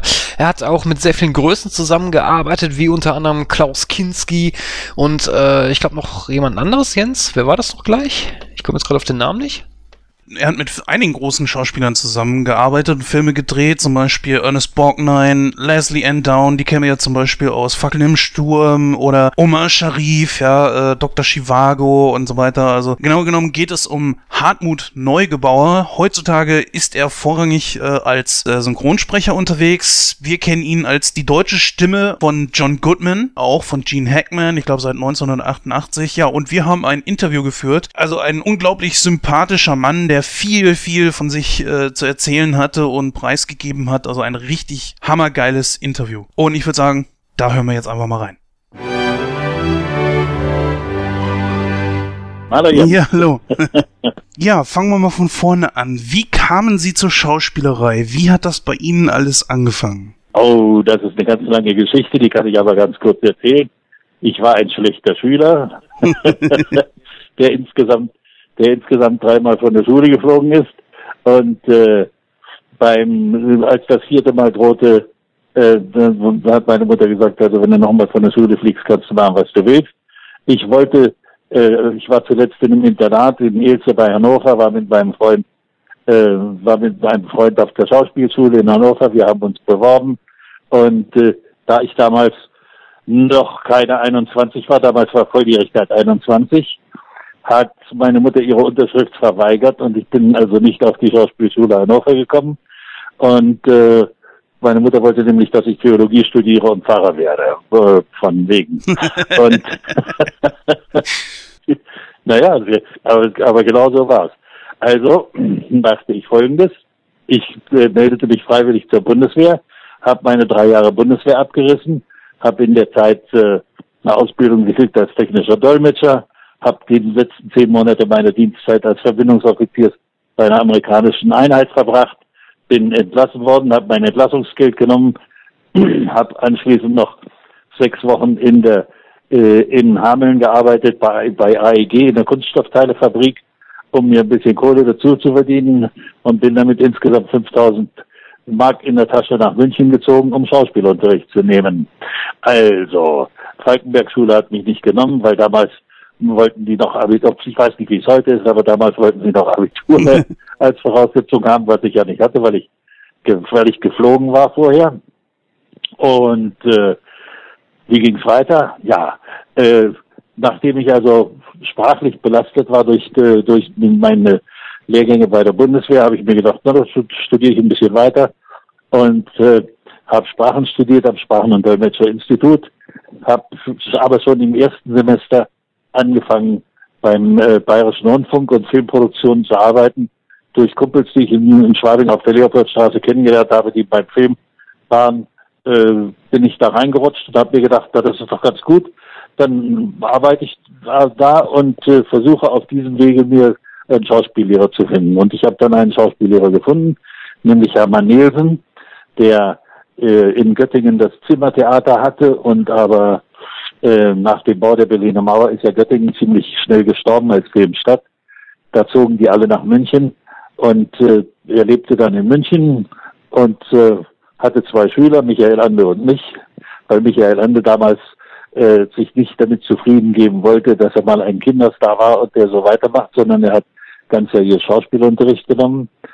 Und ähm, also privat und der Herr Nielsen war ein sehr guter Lehrer, der auch sehr viel Wert darauf gelegt hat, ähm, dass wir eine gute Sprachausbildung kriegen und äh, äh, weil er eben gemeint hat, auch Synchron ist wichtig als, als Nebengeschäft beziehungsweise als Nebenbeschäftigung für einen Schauspieler, weil Schauspieler ja naturgemäß, wenn sie nicht einen festen Theatervertrag haben, oft sehr lange rumsitzen zwischen den Engagements. Und äh, dann kriegte der Herr Nielsen, das war dann im März 1966, kriegte Hermann Nielsen eine Rolle in einer amerikanisch-spanischen Koproduktion, ging nach Spanien und sagte mir, so Junge, jetzt geh los und bewirb dich. Und ich ging los und bewarb mich, habe äh, hab Theater gespielt an dem äh, an einem kleinen Theater in München, die Kammerbühne München hieß es damals, war fast vor einem Engagement in den Kammerspielen bei August Everding, was aber leider nicht geklappt hat, aus körperlichen Gründen, weil ich ein Lacker von 1,91 Meter bin und um mich herum sahen plötzlich alle anderen aus dem Ensemble ganz klein aus. also haben sie mich wieder aussortiert.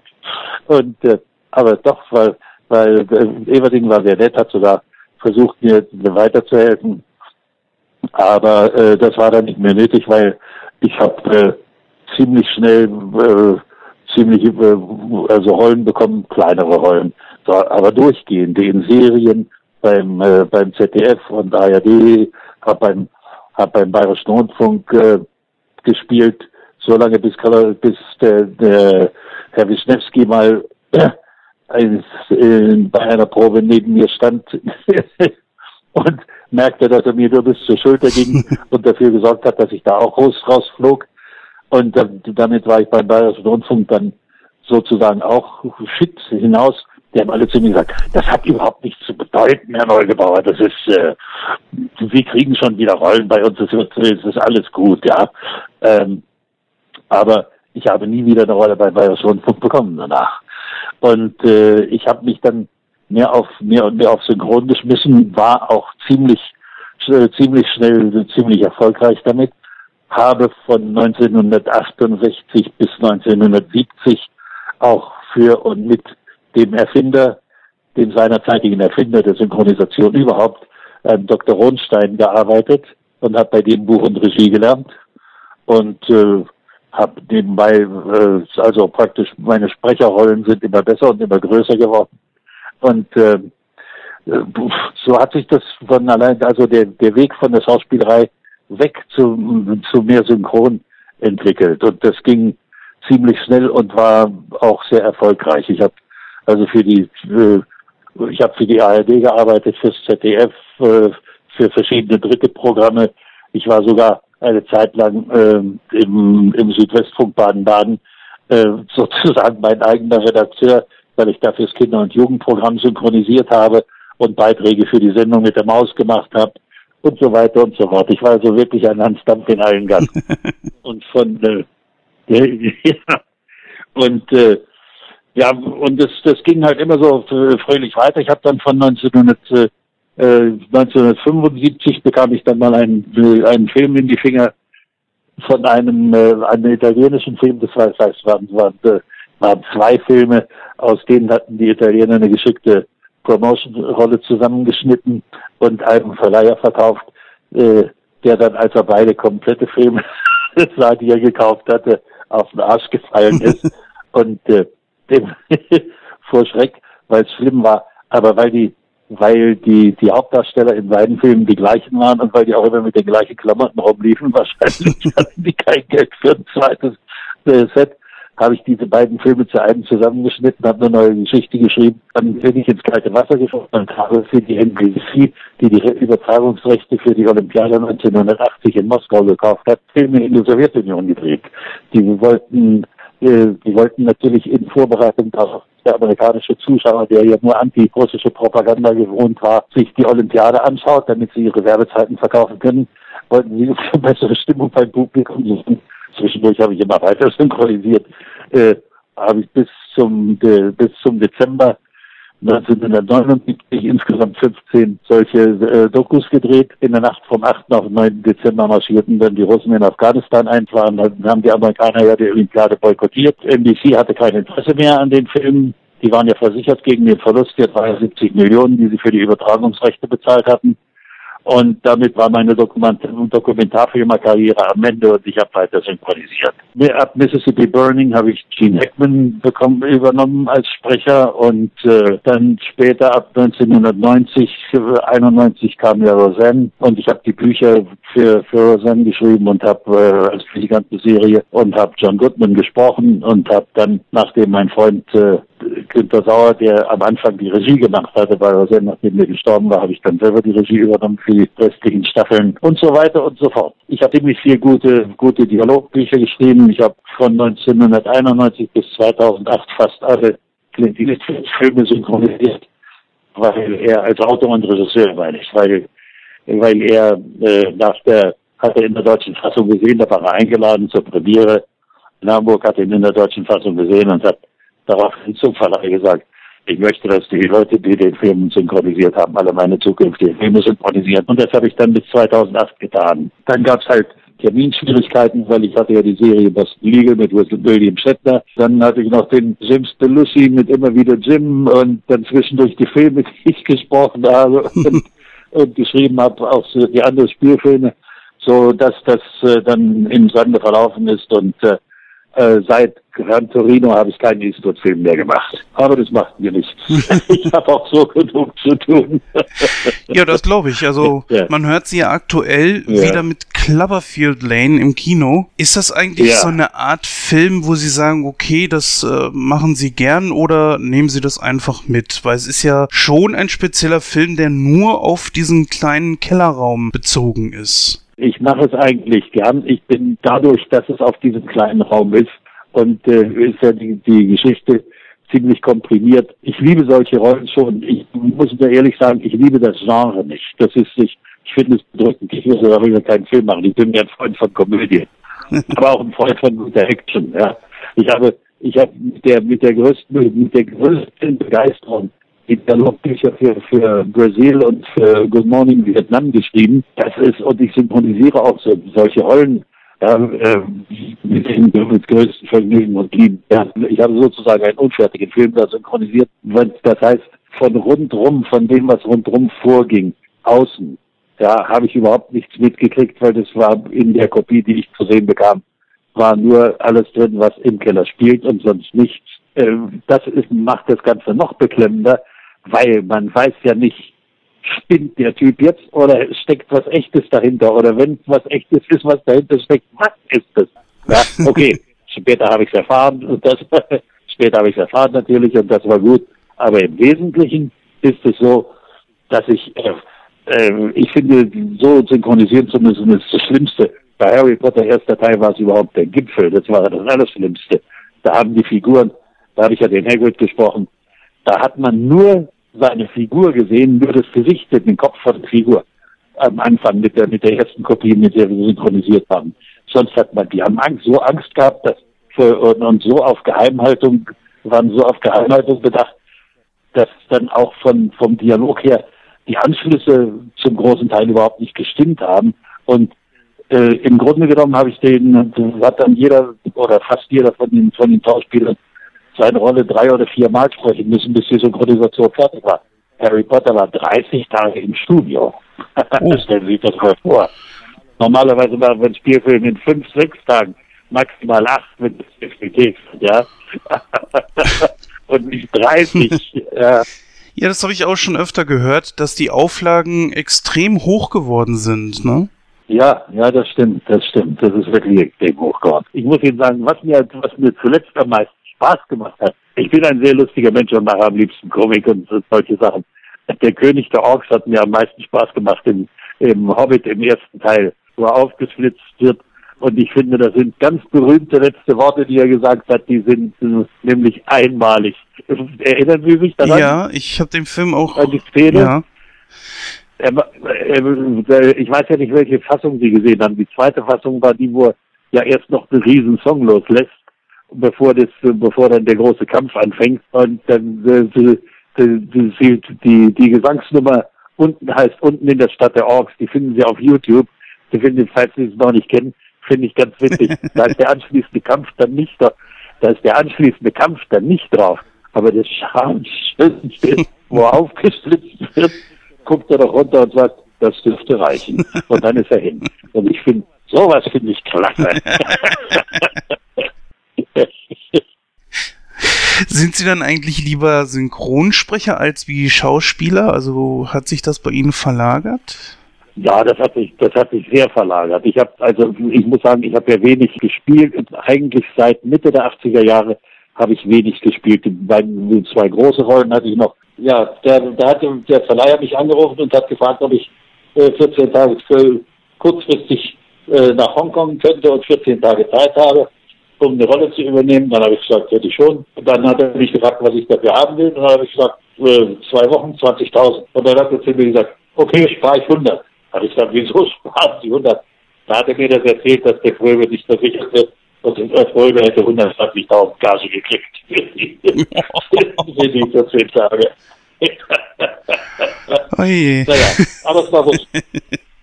aber, aber ich habe viel Spaß gehabt. Ich habe da mit, mit Kinski gedreht und Louis Collins und mit Ernie Borgnine. Und äh, der Ernest Borgnine war ein ganz reizender Kollege. Den Klaus Kinski musste ich über den Zaum halten, weil der immer rumgesponnen hat, weil die Chinesen mögen mich nicht. Die haben ihn nicht als Star anerkannt, weil er so klein und muckelig war.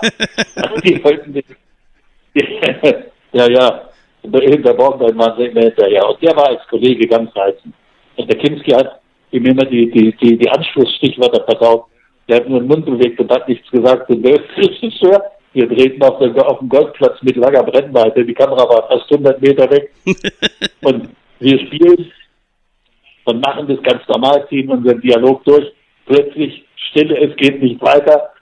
und dann sagt er zum Radio Walter, Ernie, warum, warum kommst, machst du nicht weiter mit deinem Text? Und sagt er, Ernie, der Kinski hat mir das Stichwort nicht gegeben. Habe ich gesagt, Klaus, was machst du? Da hat er gesagt, ich habe das, ich habe doch im Mund bewegt. Die Scheiße wird sowieso synchronisiert. Da hätte er doch hingucken können. das war Kinski, wie er leid lebt. Ja. Ich habe mich übrigens gut mit ihm verstanden.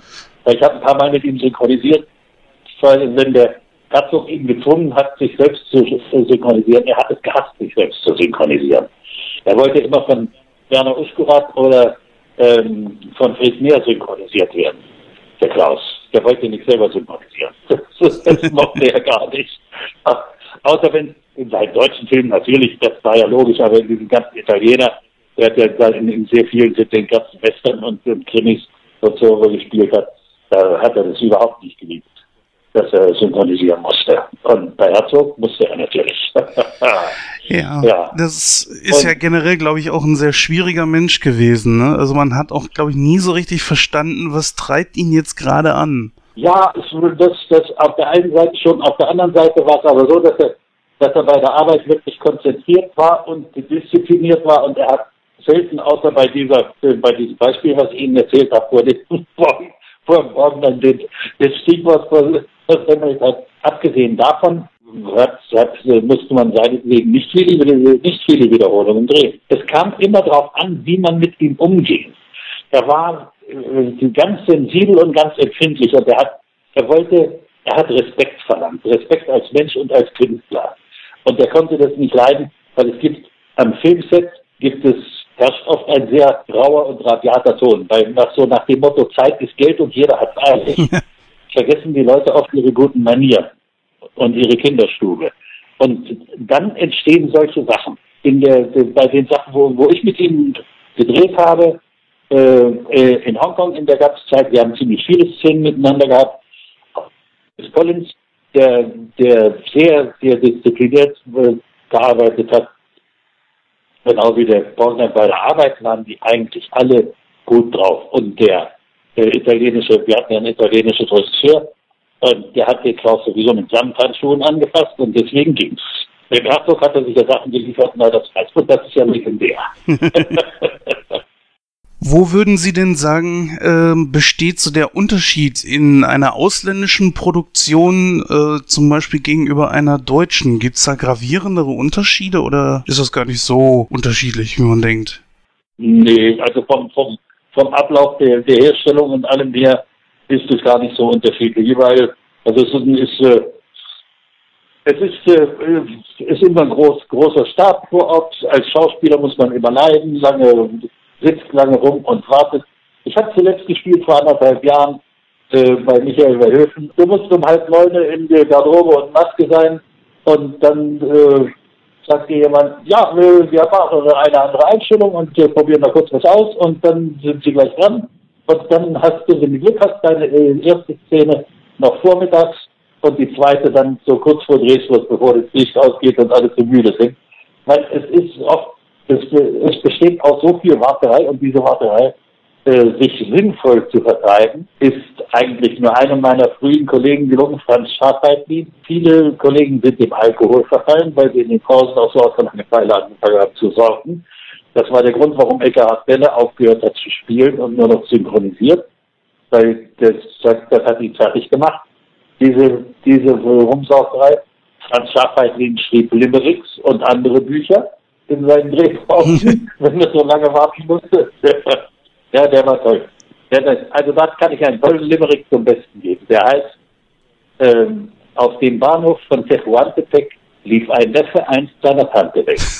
Sie lief hinterher, denn sie liebte ihn sehr. Und außerdem trug er Jagdgepäck. Ja, großartig, großartig. Der ganze Bücher hat er vollgeschrieben mit solchen Geschichten. Immer so die Frage, Sie haben ja jetzt auch circa um die 900 Einsätze gehabt als Synchronsprecher. Zählen Sie die eigentlich noch? Führen Sie da selber Buch? Manche machen es ja. Nein, nein, ich führe, ich führe nicht Buch. Weil ich muss ja meine, ich muss ja meine, meine Gartenscheine sammeln, schon allein wegen der Steuer. Und äh, dann äh, ist es so, dann schicke ich die weiter an den lieben Herrn Hartmann. Der Herr Hartmann macht meine Meldungen an die, äh, an die GVL. Und dann gibt es irgendwann mal äh, ein paar äh, Euro Tantiemen dafür, weil für die Wiederausstrahlung gibt es ja Tantiemen, sozusagen Urheberrechtsvermietungen. Und äh, ich, also ich selber habe nie Buch geführt darüber. Sie haben ja auch Serien synchronisiert. Das ging ja so teils über mehrere Jahre. Sie haben ja auch schon ein bisschen was von erzählt. Ist es eigentlich leichter, wenn man einen Charakter synchronisiert, den Sie schon richtig gut kennen? Sagen wir jetzt zum Beispiel Dan Connor aus Roseanne. Oder ist es eher eintönig Ja. und weil es halt eben schon so oft da gewesen ist? Nee, nee, es ist sehr interessant. Außerdem ist es so, die, die äh, Charaktere, es ist ja glücklicherweise so, es wird nicht alles an einem Tag gedreht. Sie, die Charaktere werden älter, werden reifer, die Autoren, wenn sie klug sind, äh, passen das auch äh, schön an. Und äh, äh, das, es macht, macht wirklich Spaß, diese Entwicklung macht Spaß. Und vor allen Dingen ist es so, mit der Sprache auch mitzugehen. Ähm, ich meine, Roseanne gegenüber acht Jahre und waren insgesamt 225 oder 227 Folgen. Äh, Boston Legal gegenüber fünf Jahre war 105 Folgen. Und äh, der Chef war, was war das? Das haben wir, glaube ich, drei Jahre. 148 Folgen der Chef, 85 oder 87 Folgen Hulk. Das waren immer Ewigkeiten arbeiten, ja. äh, in so einer geschlossenen Geschichte wie bei, bei Roseanne, in dieser Familiengeschichte mit ihren seitlichen äh, Ausschweifungen, ist es immer leichter, das Ganze im Griff zu haben. Weil bei den anderen Geschichten ist es ja so, wir haben immer dieselben Hauptdarsteller, aber es ändert sich immer, äh, das, äh, der, Plot ändert sich von Folge zu Folge. Ich habe jetzt seit was habe ich, 2005 habe ich zum Beispiel The Closer übernommen und habe am Ende von The Closer auch die Fortsetzung Major Crimes übernommen, weil es ja abgesehen von Carol Sedgwick dieselben Schauspieler sind. Und nicht nur die Charaktere, sondern auch die ganze Atmosphäre und alles gleich ist. Aber trotzdem jede Geschichte, äh, jede Episode für sich, auch das kommen mal Doppelepisoden, sonst ist ja alles immer neu. Wie, bei, wie, auch bei dem Film, immer ein, nicht ein Film ist wie der andere. Ich mag eins nicht, Remakes mag ich nicht, weil meistens das Remake nur technisch aufgemotzt ist, aber dabei die Geschichte oft verbessert wird. Sie haben mal in einem Interview gesagt, dass Sie am liebsten Gene Hackman äh, synchronisieren. Sie haben aber auch gerade Ja. eben gesagt, äh, dass Sie gerne lieber Komödien mögen. Also da steht ja, Ja. da ist, wäre ja da zum einen, glaube ich, John Goodman die ehere Wahl, ne? Weil der hat ja mehr Komödien auch gedreht. Ja, sicher, sicher. Jeder hat also zwei Komödien gemacht. Das war die Royal Tenenbaums und dann war äh, diese Geschichte, wo, wo, den, wo die Sigourney Weaver als, äh, als so falsche russische Gräfin ihn heiraten will und der Zigarettenfabrikant ist. Ich vergesse immer den Titel von dem Ding. aber, das, aber das war klasse. Kennen Sie den Film? The Royal Tenenbaums habe ich gesehen, den anderen glaube ich nicht. Aha, also der, der lohnt sich wirklich. Der hin und wieder läuft mal im Fernsehen. Ich wollte Ihnen nur sagen dazu. Den Heckman habe ich immer am liebsten synchronisiert. Leider dreht er nicht mehr. Weil dieser Mann, der ist so intensiv vom Spiel her. Ich habe den oft, wenn ich, ich habe mir den, man hört sich ja von den O-Ton an. Ich habe mir den O-Ton angehört und habe den Weg aufgenommen, ohne ihm dabei auf den Mund zu sehen. Ich habe auf seine Augen gesehen. Es ist so, es ist wirklich so faszinierend, wie gut der zu synchronisieren war. Und wir haben so einen, der Joachim Kappel und ich, wir haben so einen Spaß gehabt auch bei, bei dieser, bei dieser, das Urteil. Den kennen Sie sicher, oder? Ja, den habe ich gesehen. Da haben wir so einen Spaß gehabt. Das ist einfach toll zu sehen, wie, wie intensiv die, spielen. Und so, ich habe halt, das ist, das ist das, das auch die, die Herausforderung dabei ist auch so groß, ja. Dass, äh, dass man sagt, dafür gebe ich alles. Und dann ist es, da kommt es oft vor, dass ich dann von mir aus, auch wenn, wenn das Regime mit dem Text zufrieden ist und die, die, die Technik mit dem Text zufrieden ist, dass ich im Hinterkopf weiß, Moment, es gibt noch eine Nuance, die ich besser machen kann. Und dann äh, biete ich das von mir aus an. Ob es dann genommen wird oder nicht, äh, ist nicht meine Sache, aber ich habe dann, äh, ich habe dann den Ehrgeiz. Ich gehöre nicht zu den Sprechern, die sich hinsetzen und sagen, wie viel Text habe ich. Ich schnatter das runter und liefere das ab und dann gehe ich wieder nach Hause. Nein, ich spiele immer mit beim Synchron. Ich bin nie so ein trockener, ich bin noch nie ein trockener Aufsager gewesen. Anfang an nicht. Als Anfänger will ich deswegen paar Mal aus. Mein ersten Weg hatte ich am 17. März 1976 den Dialogregie bei der Beta-Film, Dialogregie Wolfgang Schick und äh, äh, ein äh, Rauschis der Tonmeister, der hatte ständig eine Pfeife im Mund und mein erster Take war halt stehen bleiben Polizei. Ich machte die erste Probe, die Katrin sagte, kann ich mal eine Probe hören? Ich machte meine erste Probe, stehen bleiben Polizei. Ich hörte nichts, drehe mich um, gucke in die Regiekabine sitzen die beiden da, halten sich die Ohren zu und raus war die Pfeife aus gefallen. und dann, dann hat er auf seinen Knopf gedrückt und hat gesagt, ja, war so laut muss es nicht sein. Wir haben ja noch einen Verstärker hinter Mikrofon. Immer her. Das ist, das ist 50 Jahre und ein Monat ist das her. Seitdem, seitdem bin ich im Synchrongeschäft sozusagen. Schönes Jubiläum. Ja, das kann man auf jeden Fall sagen. Ja. Äh, so mit ja. Blick auf die Uhr, ähm, ja. würde ich jetzt einfach mal abschließend fragen, wo werden wir Sie denn das nächste Mal noch so hören? Wo sind Sie gerade bei? Was können Sie uns erzählen? Ich schreibe dann ein paar Folgen für Land of God, für, für meinen Freund Ian Ole. Danach habe ich einen fröhlichen Urlaub. Ich habe ein paar Anfragen für später, für, aber ich muss im, im Herbst muss ich die nächste Staffel Major Fights schon wieder machen. Zwischendurch weiß ich nicht, was ich tue. Ich habe eine Anfrage wegen einer, wegen einer Rolle, wo ich spielen soll, aber ich weiß nicht, ob das zeitlich geht, weil äh, mit der mit der Dreherei ist es immer so, selbst wenn es keine große Rolle ist, die sagen, ja, wir brauchen sie innerhalb von zwei Wochen an drei Tagen. Äh, dann kann es auch sein, dass man dafür sechs Tage rumsitzt und ich habe die Zeit nicht, äh, weil es weil es mit den, mit den Terminen für meine Synchronisation nicht machen muss eigentlich zu eng ist, dann, wenn ich schreiben muss, dann muss ich schreiben und wenn ich Regie mache, mache ich Regie. Und zwischendurch gibt es natürlich immer wieder Rollen zu sprechen, ist ja ganz klar. Wenn Robbie Coltrane irgendwo auftaucht oder John Goodman, so, mhm. Dann geht's wieder dahin. Ja. Ja, Herr Neugebauer, ich danke Ihnen auf jeden Fall für Ihre Zeit. Das waren sehr aufschlussreiche äh, Gespräche, ganz ehrlich. Ähm, ja, vielen Dank und vor allen Dingen, dass Sie uns noch lange, lange erhalten bleiben. Sie machen eine unglaublich ja, gute Arbeit und äh, wie gesagt, es war uns eine Ehre. Das finde ich wirklich super, dass Sie zugesagt haben. War mir ein großes Vergnügen, hat Spaß gemacht. ich finde es ich find's toll. Ja, hat Spaß gemacht. Und vor allen Dingen, wenn, es, ist ja, es ist ja so, wenn man sich mal ausbreiten kann, noch dazu in der kurzen Zeit, dann muss man das auch ausnutzen. Aber jetzt ist 15 Uhr ein und ich muss eilen, weil ich habe nämlich Termin. Deswegen hatte ich Ihnen gesagt, ich kann nur bis 15 Uhr. Genau. Also. ja. War schön, dass wir miteinander geplaudert haben. Hat mir Spaß gemacht. Äh, Tschüss. Beruht auf der auf Gegenseitigkeit. Ich danke Ihnen auf jeden Fall. okay, danke auch. Okay, Tschüss wiederhören. Tschüss. Alles Gute. Ciao. Ja, vielen herzlichen Dank, Hartmut Neugebauer, für das interessante Interview. War wirklich äh, schön, mal da ein bisschen Einblicke zu bekommen. Wir machen direkt weiter in unserem Programm und zwar kommen wir zum Hollywood-Stammtisch. Und ja, wie soll es auch anders sein, wenn wir schon über Independence Day sprechen, dann wollen wir natürlich auch einen kleinen Ausblick auf, die, ja, auf die Fortsetzung werfen mit dem unglaublich kreativen Titel Independence Day 2.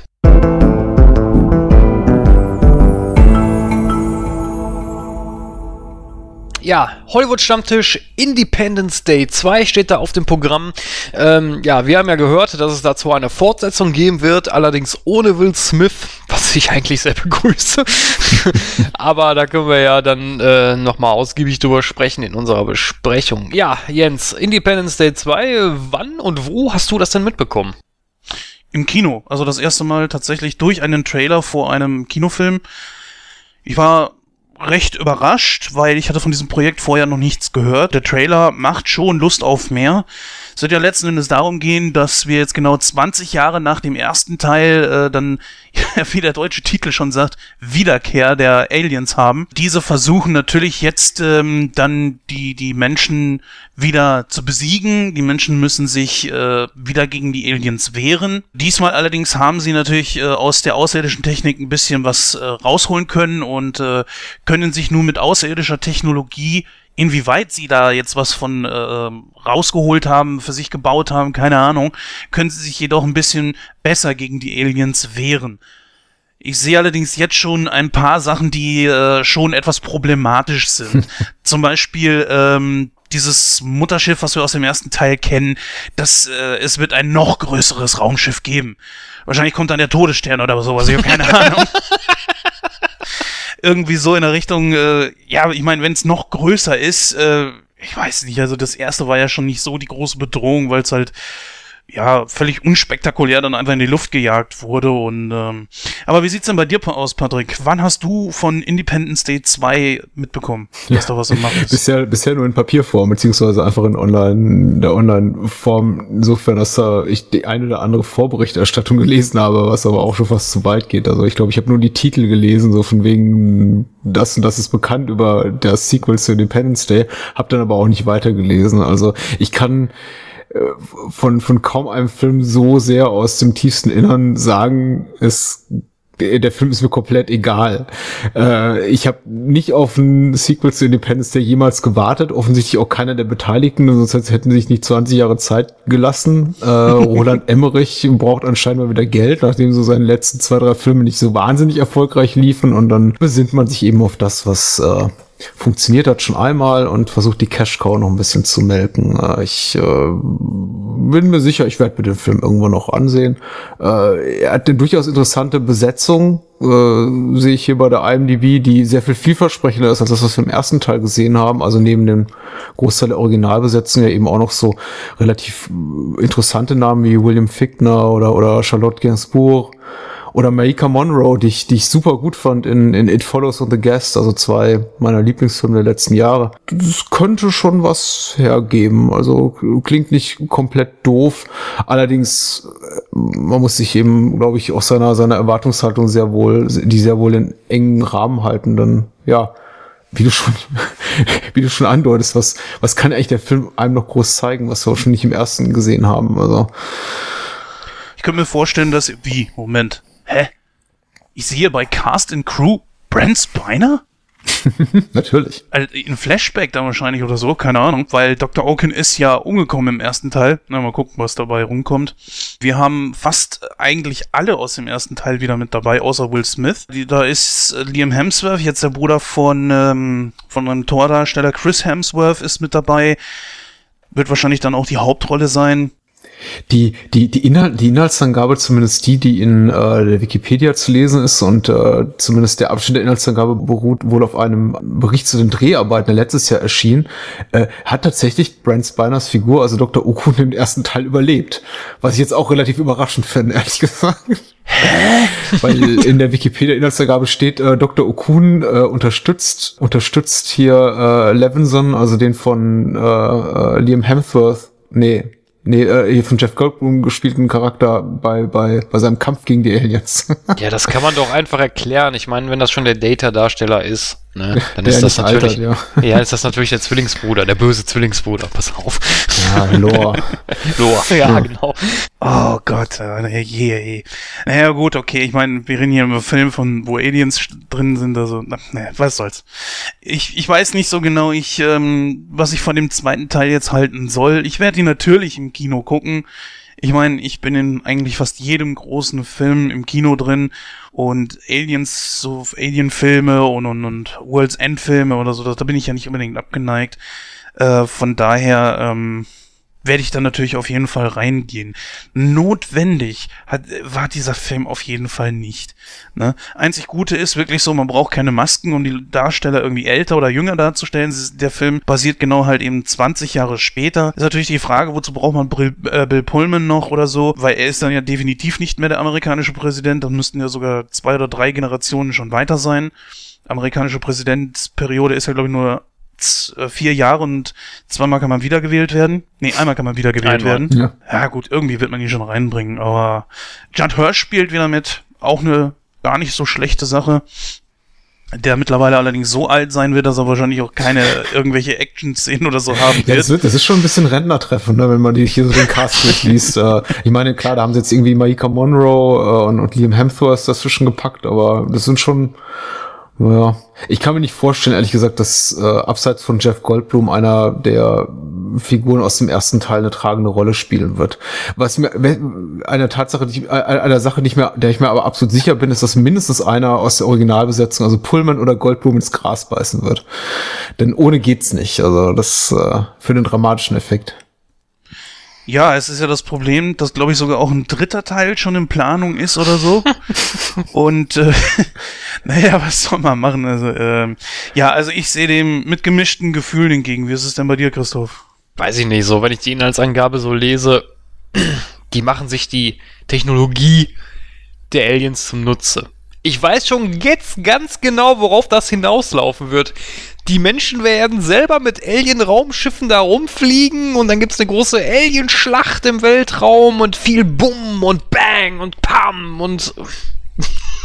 nee, nee, das wird wieder genauso ein Stumpfsinn. Ich weiß es jetzt schon, das wird totaler Bullshit. Ja, das wird, das wird äh, Michael Bay Niveau. So so stelle ich so stelle ich mir das vor. Das wird definitiv Michael Bay Niveau, wo einfach nur viel explodiert und viele Tote und viele geile Sprüche und ja und oh und alte Schauspieler, die dann da sagen, ah, ich war damals dabei, ich weiß, wie man das macht. Haha, pass auf.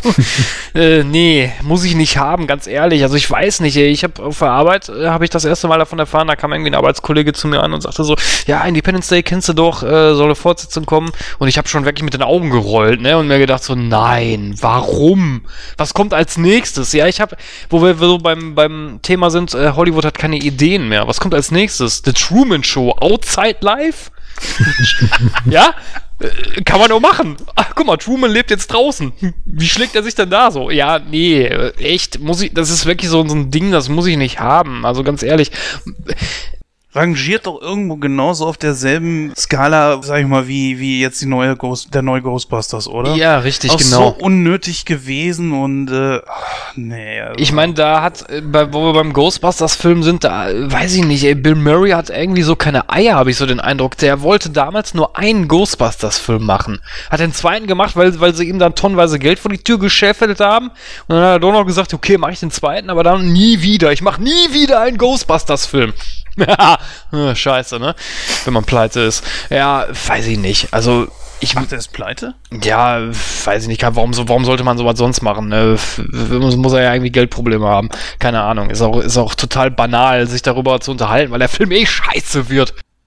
Er wird ja da sowieso nur irgendwie eine Gastrolle haben, also ein Cameo-Auftritt, schätze ich mal. Und naja, gut, aber okay, nicht wir meine reden ja nicht Meinung, über nicht den. meine Meinung. Ähm, Nee, erstmal abwarten, bis die Filme rauskommen. Ich meine, vielleicht werden wir alle positiv überrascht, aber grundsätzliches Problem, deswegen bin ich, egal ob es jetzt Ghostbusters ist oder Independence Day 3, 4, 5 und die planen jetzt schon wieder da ein riesiges äh, Franchise aus dem Boden zu stampfen, immer auch ein bisschen vorsichtig und ich bin auch müde dessen, ehrlich gesagt. Also wenn ich schon lese, dass jetzt quasi das schon wieder so Teil einer neuen Filmreihe sein soll und man da schon irgendwie das, irgendwie die zwei nächsten Sequels geplant hat und da sei ja irgendwie auch schon wohl jetzt dieses äh, erste Sequel soll ja auch quasi schon so irgendwie als Zweiteiler konzipiert worden sein. Klar, also man wird da schon müde, zumindest wenn man in unserem Alter ist und sich schon noch an eine Zeit im Kino erinnern kann, als eben nicht jeder Film ein Sequel war oder ein Superheldenfilm. Also das ist, äh, ich, ich sehe es durchaus auch kritisch. Also ich würde mir auch wünschen, dass äh, wenn Emmerich schon nochmal irgendwie sagt, ich will es krachen lassen, dass er dann zumindest sowas macht wie, weiß nicht, 2012, den ich ja ehrlich gesagt ganz amüsant fand, indem er sich wenigstens mal an etwas, an etwas nicht thematisch Neues, aber äh, traut aber zumindest jetzt nicht irgendwie die alten Sachen wieder aus der Mottenkiste da rausholt und entstaubt. Also ich bin auch ein bisschen müde dessen und ja, Ghostbusters Sequel, keine Ahnung. Lassen wir es kommen. Ich lasse mich gerne positiv überraschen, aber natürlich äh, würde ich mir auch mal gerne was, hey, was Neues wäre auch mal ganz schön, ne? So. Ja, das ist, das riecht ja eigentlich nach dem, was wir heute jetzt schon besprochen haben mit 10 Cloverfield Lane. Ich denke mal, da soll ja auch noch mehr kommen und äh, das ist ja was vollkommen anderes als wieder der äh, andere, der, der Cloverfield gewesen ist. Ja, warten wir mal ab. Ja, die also, Sache ist ja die, Jens. Ich meine, es gibt Filme, da machen Fortsetzungen auch durchaus Sinn, weil du eine Geschichte hast, weil du wirklich Charakter, äh, Charakterentwicklung hast, weil du äh, andere Begebenheiten hast, andere Orte und sowas. Das macht durch, das macht Sinn, aber bei sowas, das macht doch keinen Sinn, seien wir doch mal ehrlich. Der einzige Sinn dahinter ist, äh, wie, wie äh, Patrick das schon gesagt hat, die Cash-Cow melken. Das ist doch der einzige Grund. Seien wir doch mal ehrlich. Das ist der einzige Grund. Natürlich, klar. Ich meine, das Einzige, was ich in dieser Fortsetzung jetzt sagen würde, würde ich, bevor ich den Film überhaupt gesehen habe, ist es natürlich nicht unrealistisch, dass von dieser Rasse noch mehr existieren. Und dass die vielleicht dann auch tatsächlich kommen. Ich meine, so wie ich das gelesen habe, sollen die wohl auf die Erde aufmerksam geworden sein, weil das Mutterschiff irgendwie ein, im, im ersten Teil eine äh, Botschaft, einen, einen Hilferuf abgesondert haben, wann auch immer, kurz bevor sie explodiert sind wahrscheinlich oder so, keine Ahnung. Darauf wird das wohl basieren. Das, das sehe ich als okay an, äh, damit habe ich weniger ein Problem. Ne? Und naja, es ist natürlich auch ein bisschen einfacher, dass man sich ins Kino setzt und sagt so, okay, ja, die ganzen Charaktere, die kenne ich doch, da muss ich mich jetzt nicht großartig drauf einlassen. Ich weiß ja, wie die sind, ich weiß, wie die heißen. Gerade ich bin ja so jemand, der sich ins Kino setzt und äh, wenn dann so eine Flut kommt mit neuen Charakteren, wie heißen die jetzt gleich wieder? Da, so bin ich dann natürlich, ne? Ja, und das ist wo, denke ich mal, bis jetzt so das einzig Positive, was ich jetzt so sagen könnte. Aber wie Patrick schon sagt, da warten wir mal ab. Man sollte wirklich nicht vorher drüber urteilen. Aber ich fürchte auch, dass es genauso eine Effektschlacht werden wird, wie du schon gesagt hast, Christoph, weil der nächste Film muss einfach größer werden und danach riecht das hier einfach. Ja. Patrick, wolltest du noch was? Nein. Nein. ich habe nichts Sinnvolles bei. Ich, es ist immer, es ist immer so Spekulation über, über kommende Filmprojekte immer so ein bisschen schwierig. Ich möchte mich auch nicht da irgendwie zu sehr beeinflussen lassen durch irgendwie vorher positiver, negativer Berichterstattung. Meistens wird man dann doch irgendwie in seinen Erwartungen bestätigt. Aber ich wünsche mir immer positiv überrascht zu werden. Selbiges hoffe ich auch hier. Ich werde mir irgendwann angucken und dann hoffe ich einfach, dass er gut ist. Ähm, aber generell halte ich mich dann doch eher etwas zurück bei so Mutmaßungen über kommende Filmprojekte oder äh, Trailer-Interpretationen, was ja auch Leute gerne machen, irgendwie Trailer Frame by Frame zu lesen, was man da irgendwie für geheime Infos darin findet. Nein. Äh, ich äh, ja. ich habe mich ja bereits positiv geäußert äh, zur, zur Besetzung und äh, kritisch geäußert zur äh, einfach zu, zur grundsätzlichen Unnötigkeit eines Sequels hierzu. Also das ist eigentlich auch alles, was ich dazu sagen kann. Liebe Zuhörer, vielleicht seht ihr das ein bisschen anders als ich oder wie Jens oder Patrick, wenn ihr da sagt, ja, wir freuen uns super auf den Film oder wir, wir denken, dass das grandioses Kino wird. Dann äh, könnt ihr uns natürlich auch wieder kontaktieren. Ähm, die Adressen dürften ja mittlerweile bekannt sein. Ja, dann bleibt jetzt eigentlich nur noch die Verabschiedung und da hören wir uns dann gleich.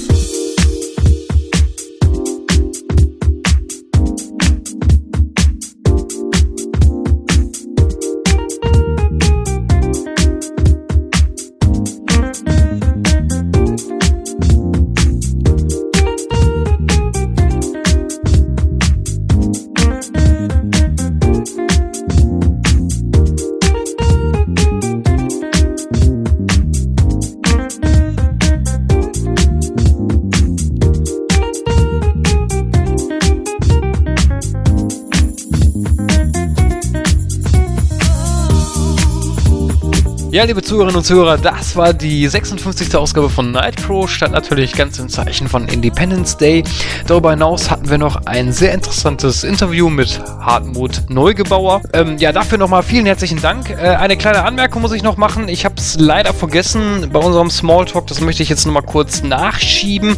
Und zwar hatte ich eine äh, E-Mail bekommen von einer unserer Zuhörer und zwar war das die, äh, wie ist sie noch gleich? Äh, äh, Entschuldigung, die Julia, äh, die hat mich darauf aufmerksam gemacht, als wir über den Suicide Squad gesprochen haben, dass, äh, ja, dass ich äh, der Schauspielerin, die, äh, ich komme jetzt gerade auf den Namen nicht, die Harley Quinn verkörpert, äh, dass ich ihr Unrecht tun würde.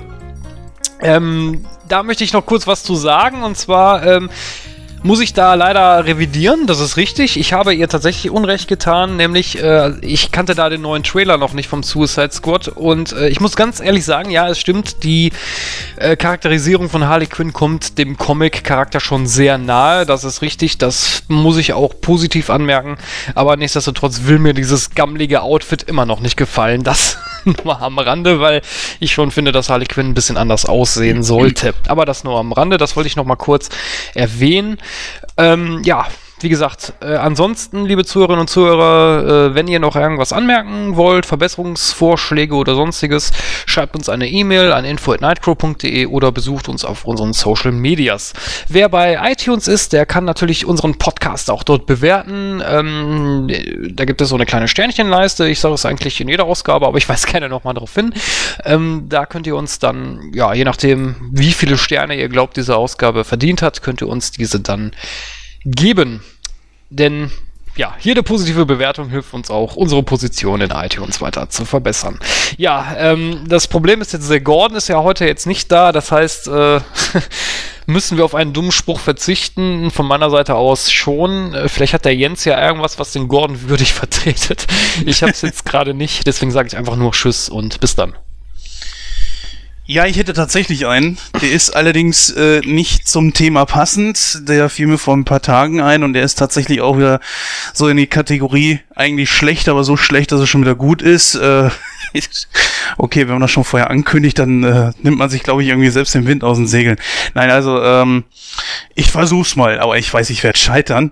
Nehmen wir mal an, Batman würde Gras rauchen, ja? Und nehmen wir mal an, er hätte da echt schlechtes Gras erwischt. Wie nennt man das dann? Natürlich Bad Pot. okay, jetzt. Gordon kann das besser. Gordon, wenn du, Gordon, wenn du zuhörst für die Nix-Ausgabe, möchte ich gerne, dass du das wieder übernimmst. Ja. Stimmt, das kann er natürlich definitiv. Obwohl, meiner im Himanischen Quartett war gar nicht so schlecht. Ja, ich danke vor allen Dingen natürlich erstmal äh, Hartmut Neugebauer, dass er sich die Zeit genommen hat, uns dieses Interview zu geben. Ich muss mich so ein bisschen auch natürlich für die Qualität entschuldigen. Wir hatten da nur die Möglichkeit, dass ich ihn auf Handy anrufe und die Verbindung war nicht so sonderlich toll. Und der Mann ist natürlich auch äh, immens unter Zeitdruck. Er hatte sich eine ganze Stunde für uns Zeit genommen, davon fiel schon mal 20 Minuten weg. Das Interview an sich ist wirklich hammermäßig geworden, finde ich. Ein unglaublich netter Mann und natürlich eine Legende, ganz besonders im Synchronbereich und das hat echt richtig viel Spaß gemacht. Ich hoffe, ihr könnt das an euren Empfangsgeräten natürlich trotzdem einigermaßen verstehen. Ich zumindest habe beim Schneiden das so empfunden, dass das doch noch okay ging. Ja, äh, ich will das natürlich nicht runterspielen. Wir sind natürlich in unseren Möglichkeiten auch immer ein bisschen begrenzt. Der gute Patrick äh, kann das, glaube ich, ganz gut nachvollziehen. Man hat natürlich auch, äh, man zahlt alles aus eigener Tasche und das ist natürlich auch beim Bahnhofskino so. Denke ich mal zumindest, oder? Ja, klar. Ja. Noch, äh, wir, wir, wir, warten auf Sponsoren und irgendwie äh, lukrative Werbeverträge, aber sie wollen nicht kommen. Verdammt. Wie ist das eigentlich bei euch mit Patreon? Seid ihr da mittlerweile vertreten? Ja, wir haben eine Patreon-Kampagne aufgesetzt vor ein paar Monaten und äh, haben zumindest unsere Fixkosten finanziert, was äh, wofür wir sehr, sehr dankbar sind. Die haben wir mal beziffert mit, glaube ich, paar 30 Dollar oder paar 30 Euro. Und wow.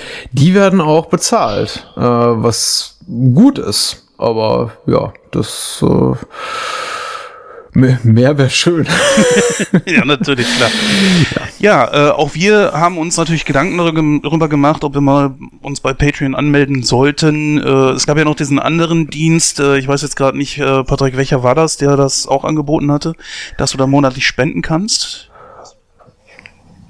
Oder fragst du Ja, genau, Flatter war das, genau, Flatter ja. Als, als Aber ist ja mittlerweile, glaube mhm. ich, nicht mehr so toll ja, wie früher. Ne? Äh, Irgendwie haben sie da was verändert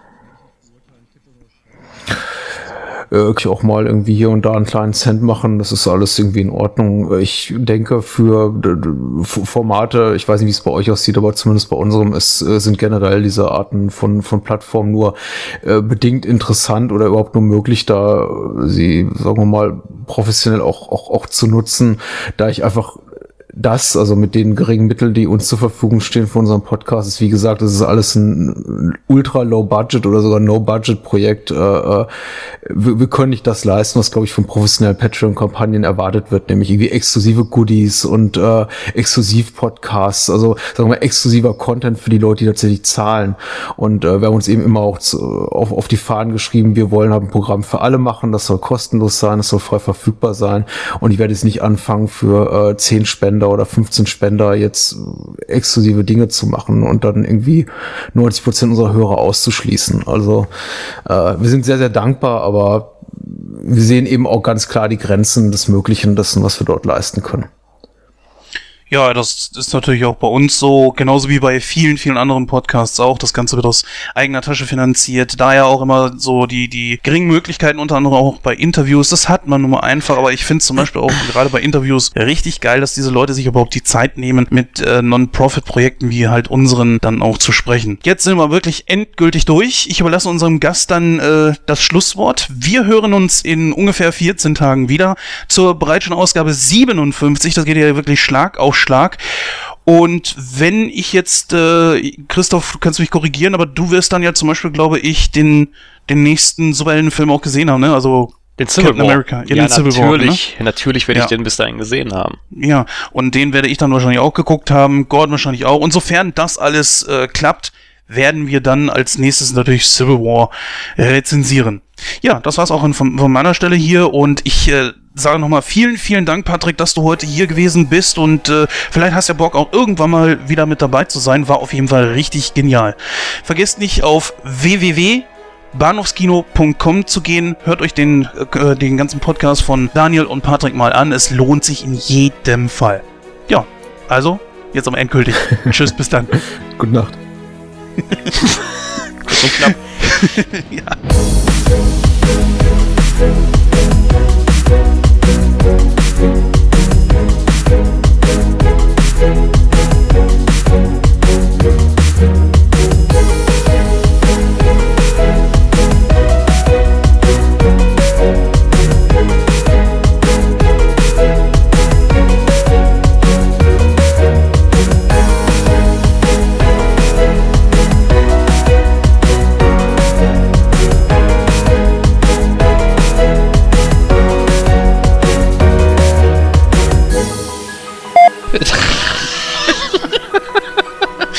Mann, wie kann man sich nur so aufschütteln? Äh, so. Wir sind überhaupt nicht professionell. Du weißt doch, sicheres Auftreten bei völliger Ja, Ahnungslosigkeit. ja. Sehr gut. Woher kommt mir das nochmal bekannt vor? Also irgendein Film, oder? Ne, das sagen wir bei uns immer auf der Arbeit. Also, bla bla bla bla. Bla bla bla bla bla. Genau. Bla. Ja, vielen bla bla.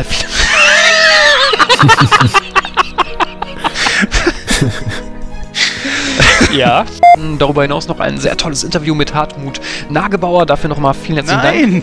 Was denn? Neugebauer, nicht Nagebauer. Hab ich schon wieder Nagebauer gesagt? Boah, der hat aber auch einen scheiß Nachnamen.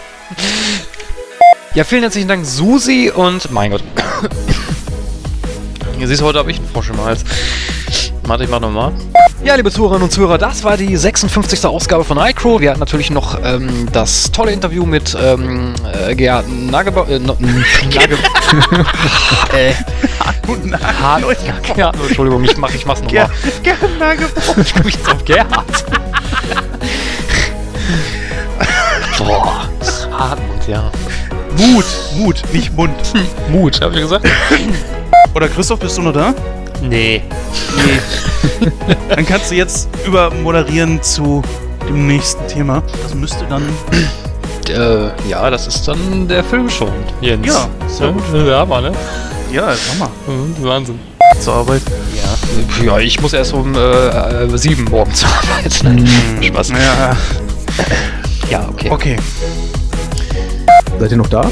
Ja, wir sind noch da. Oh, Entschuldigung. Die, die, die, die Leitung war so still.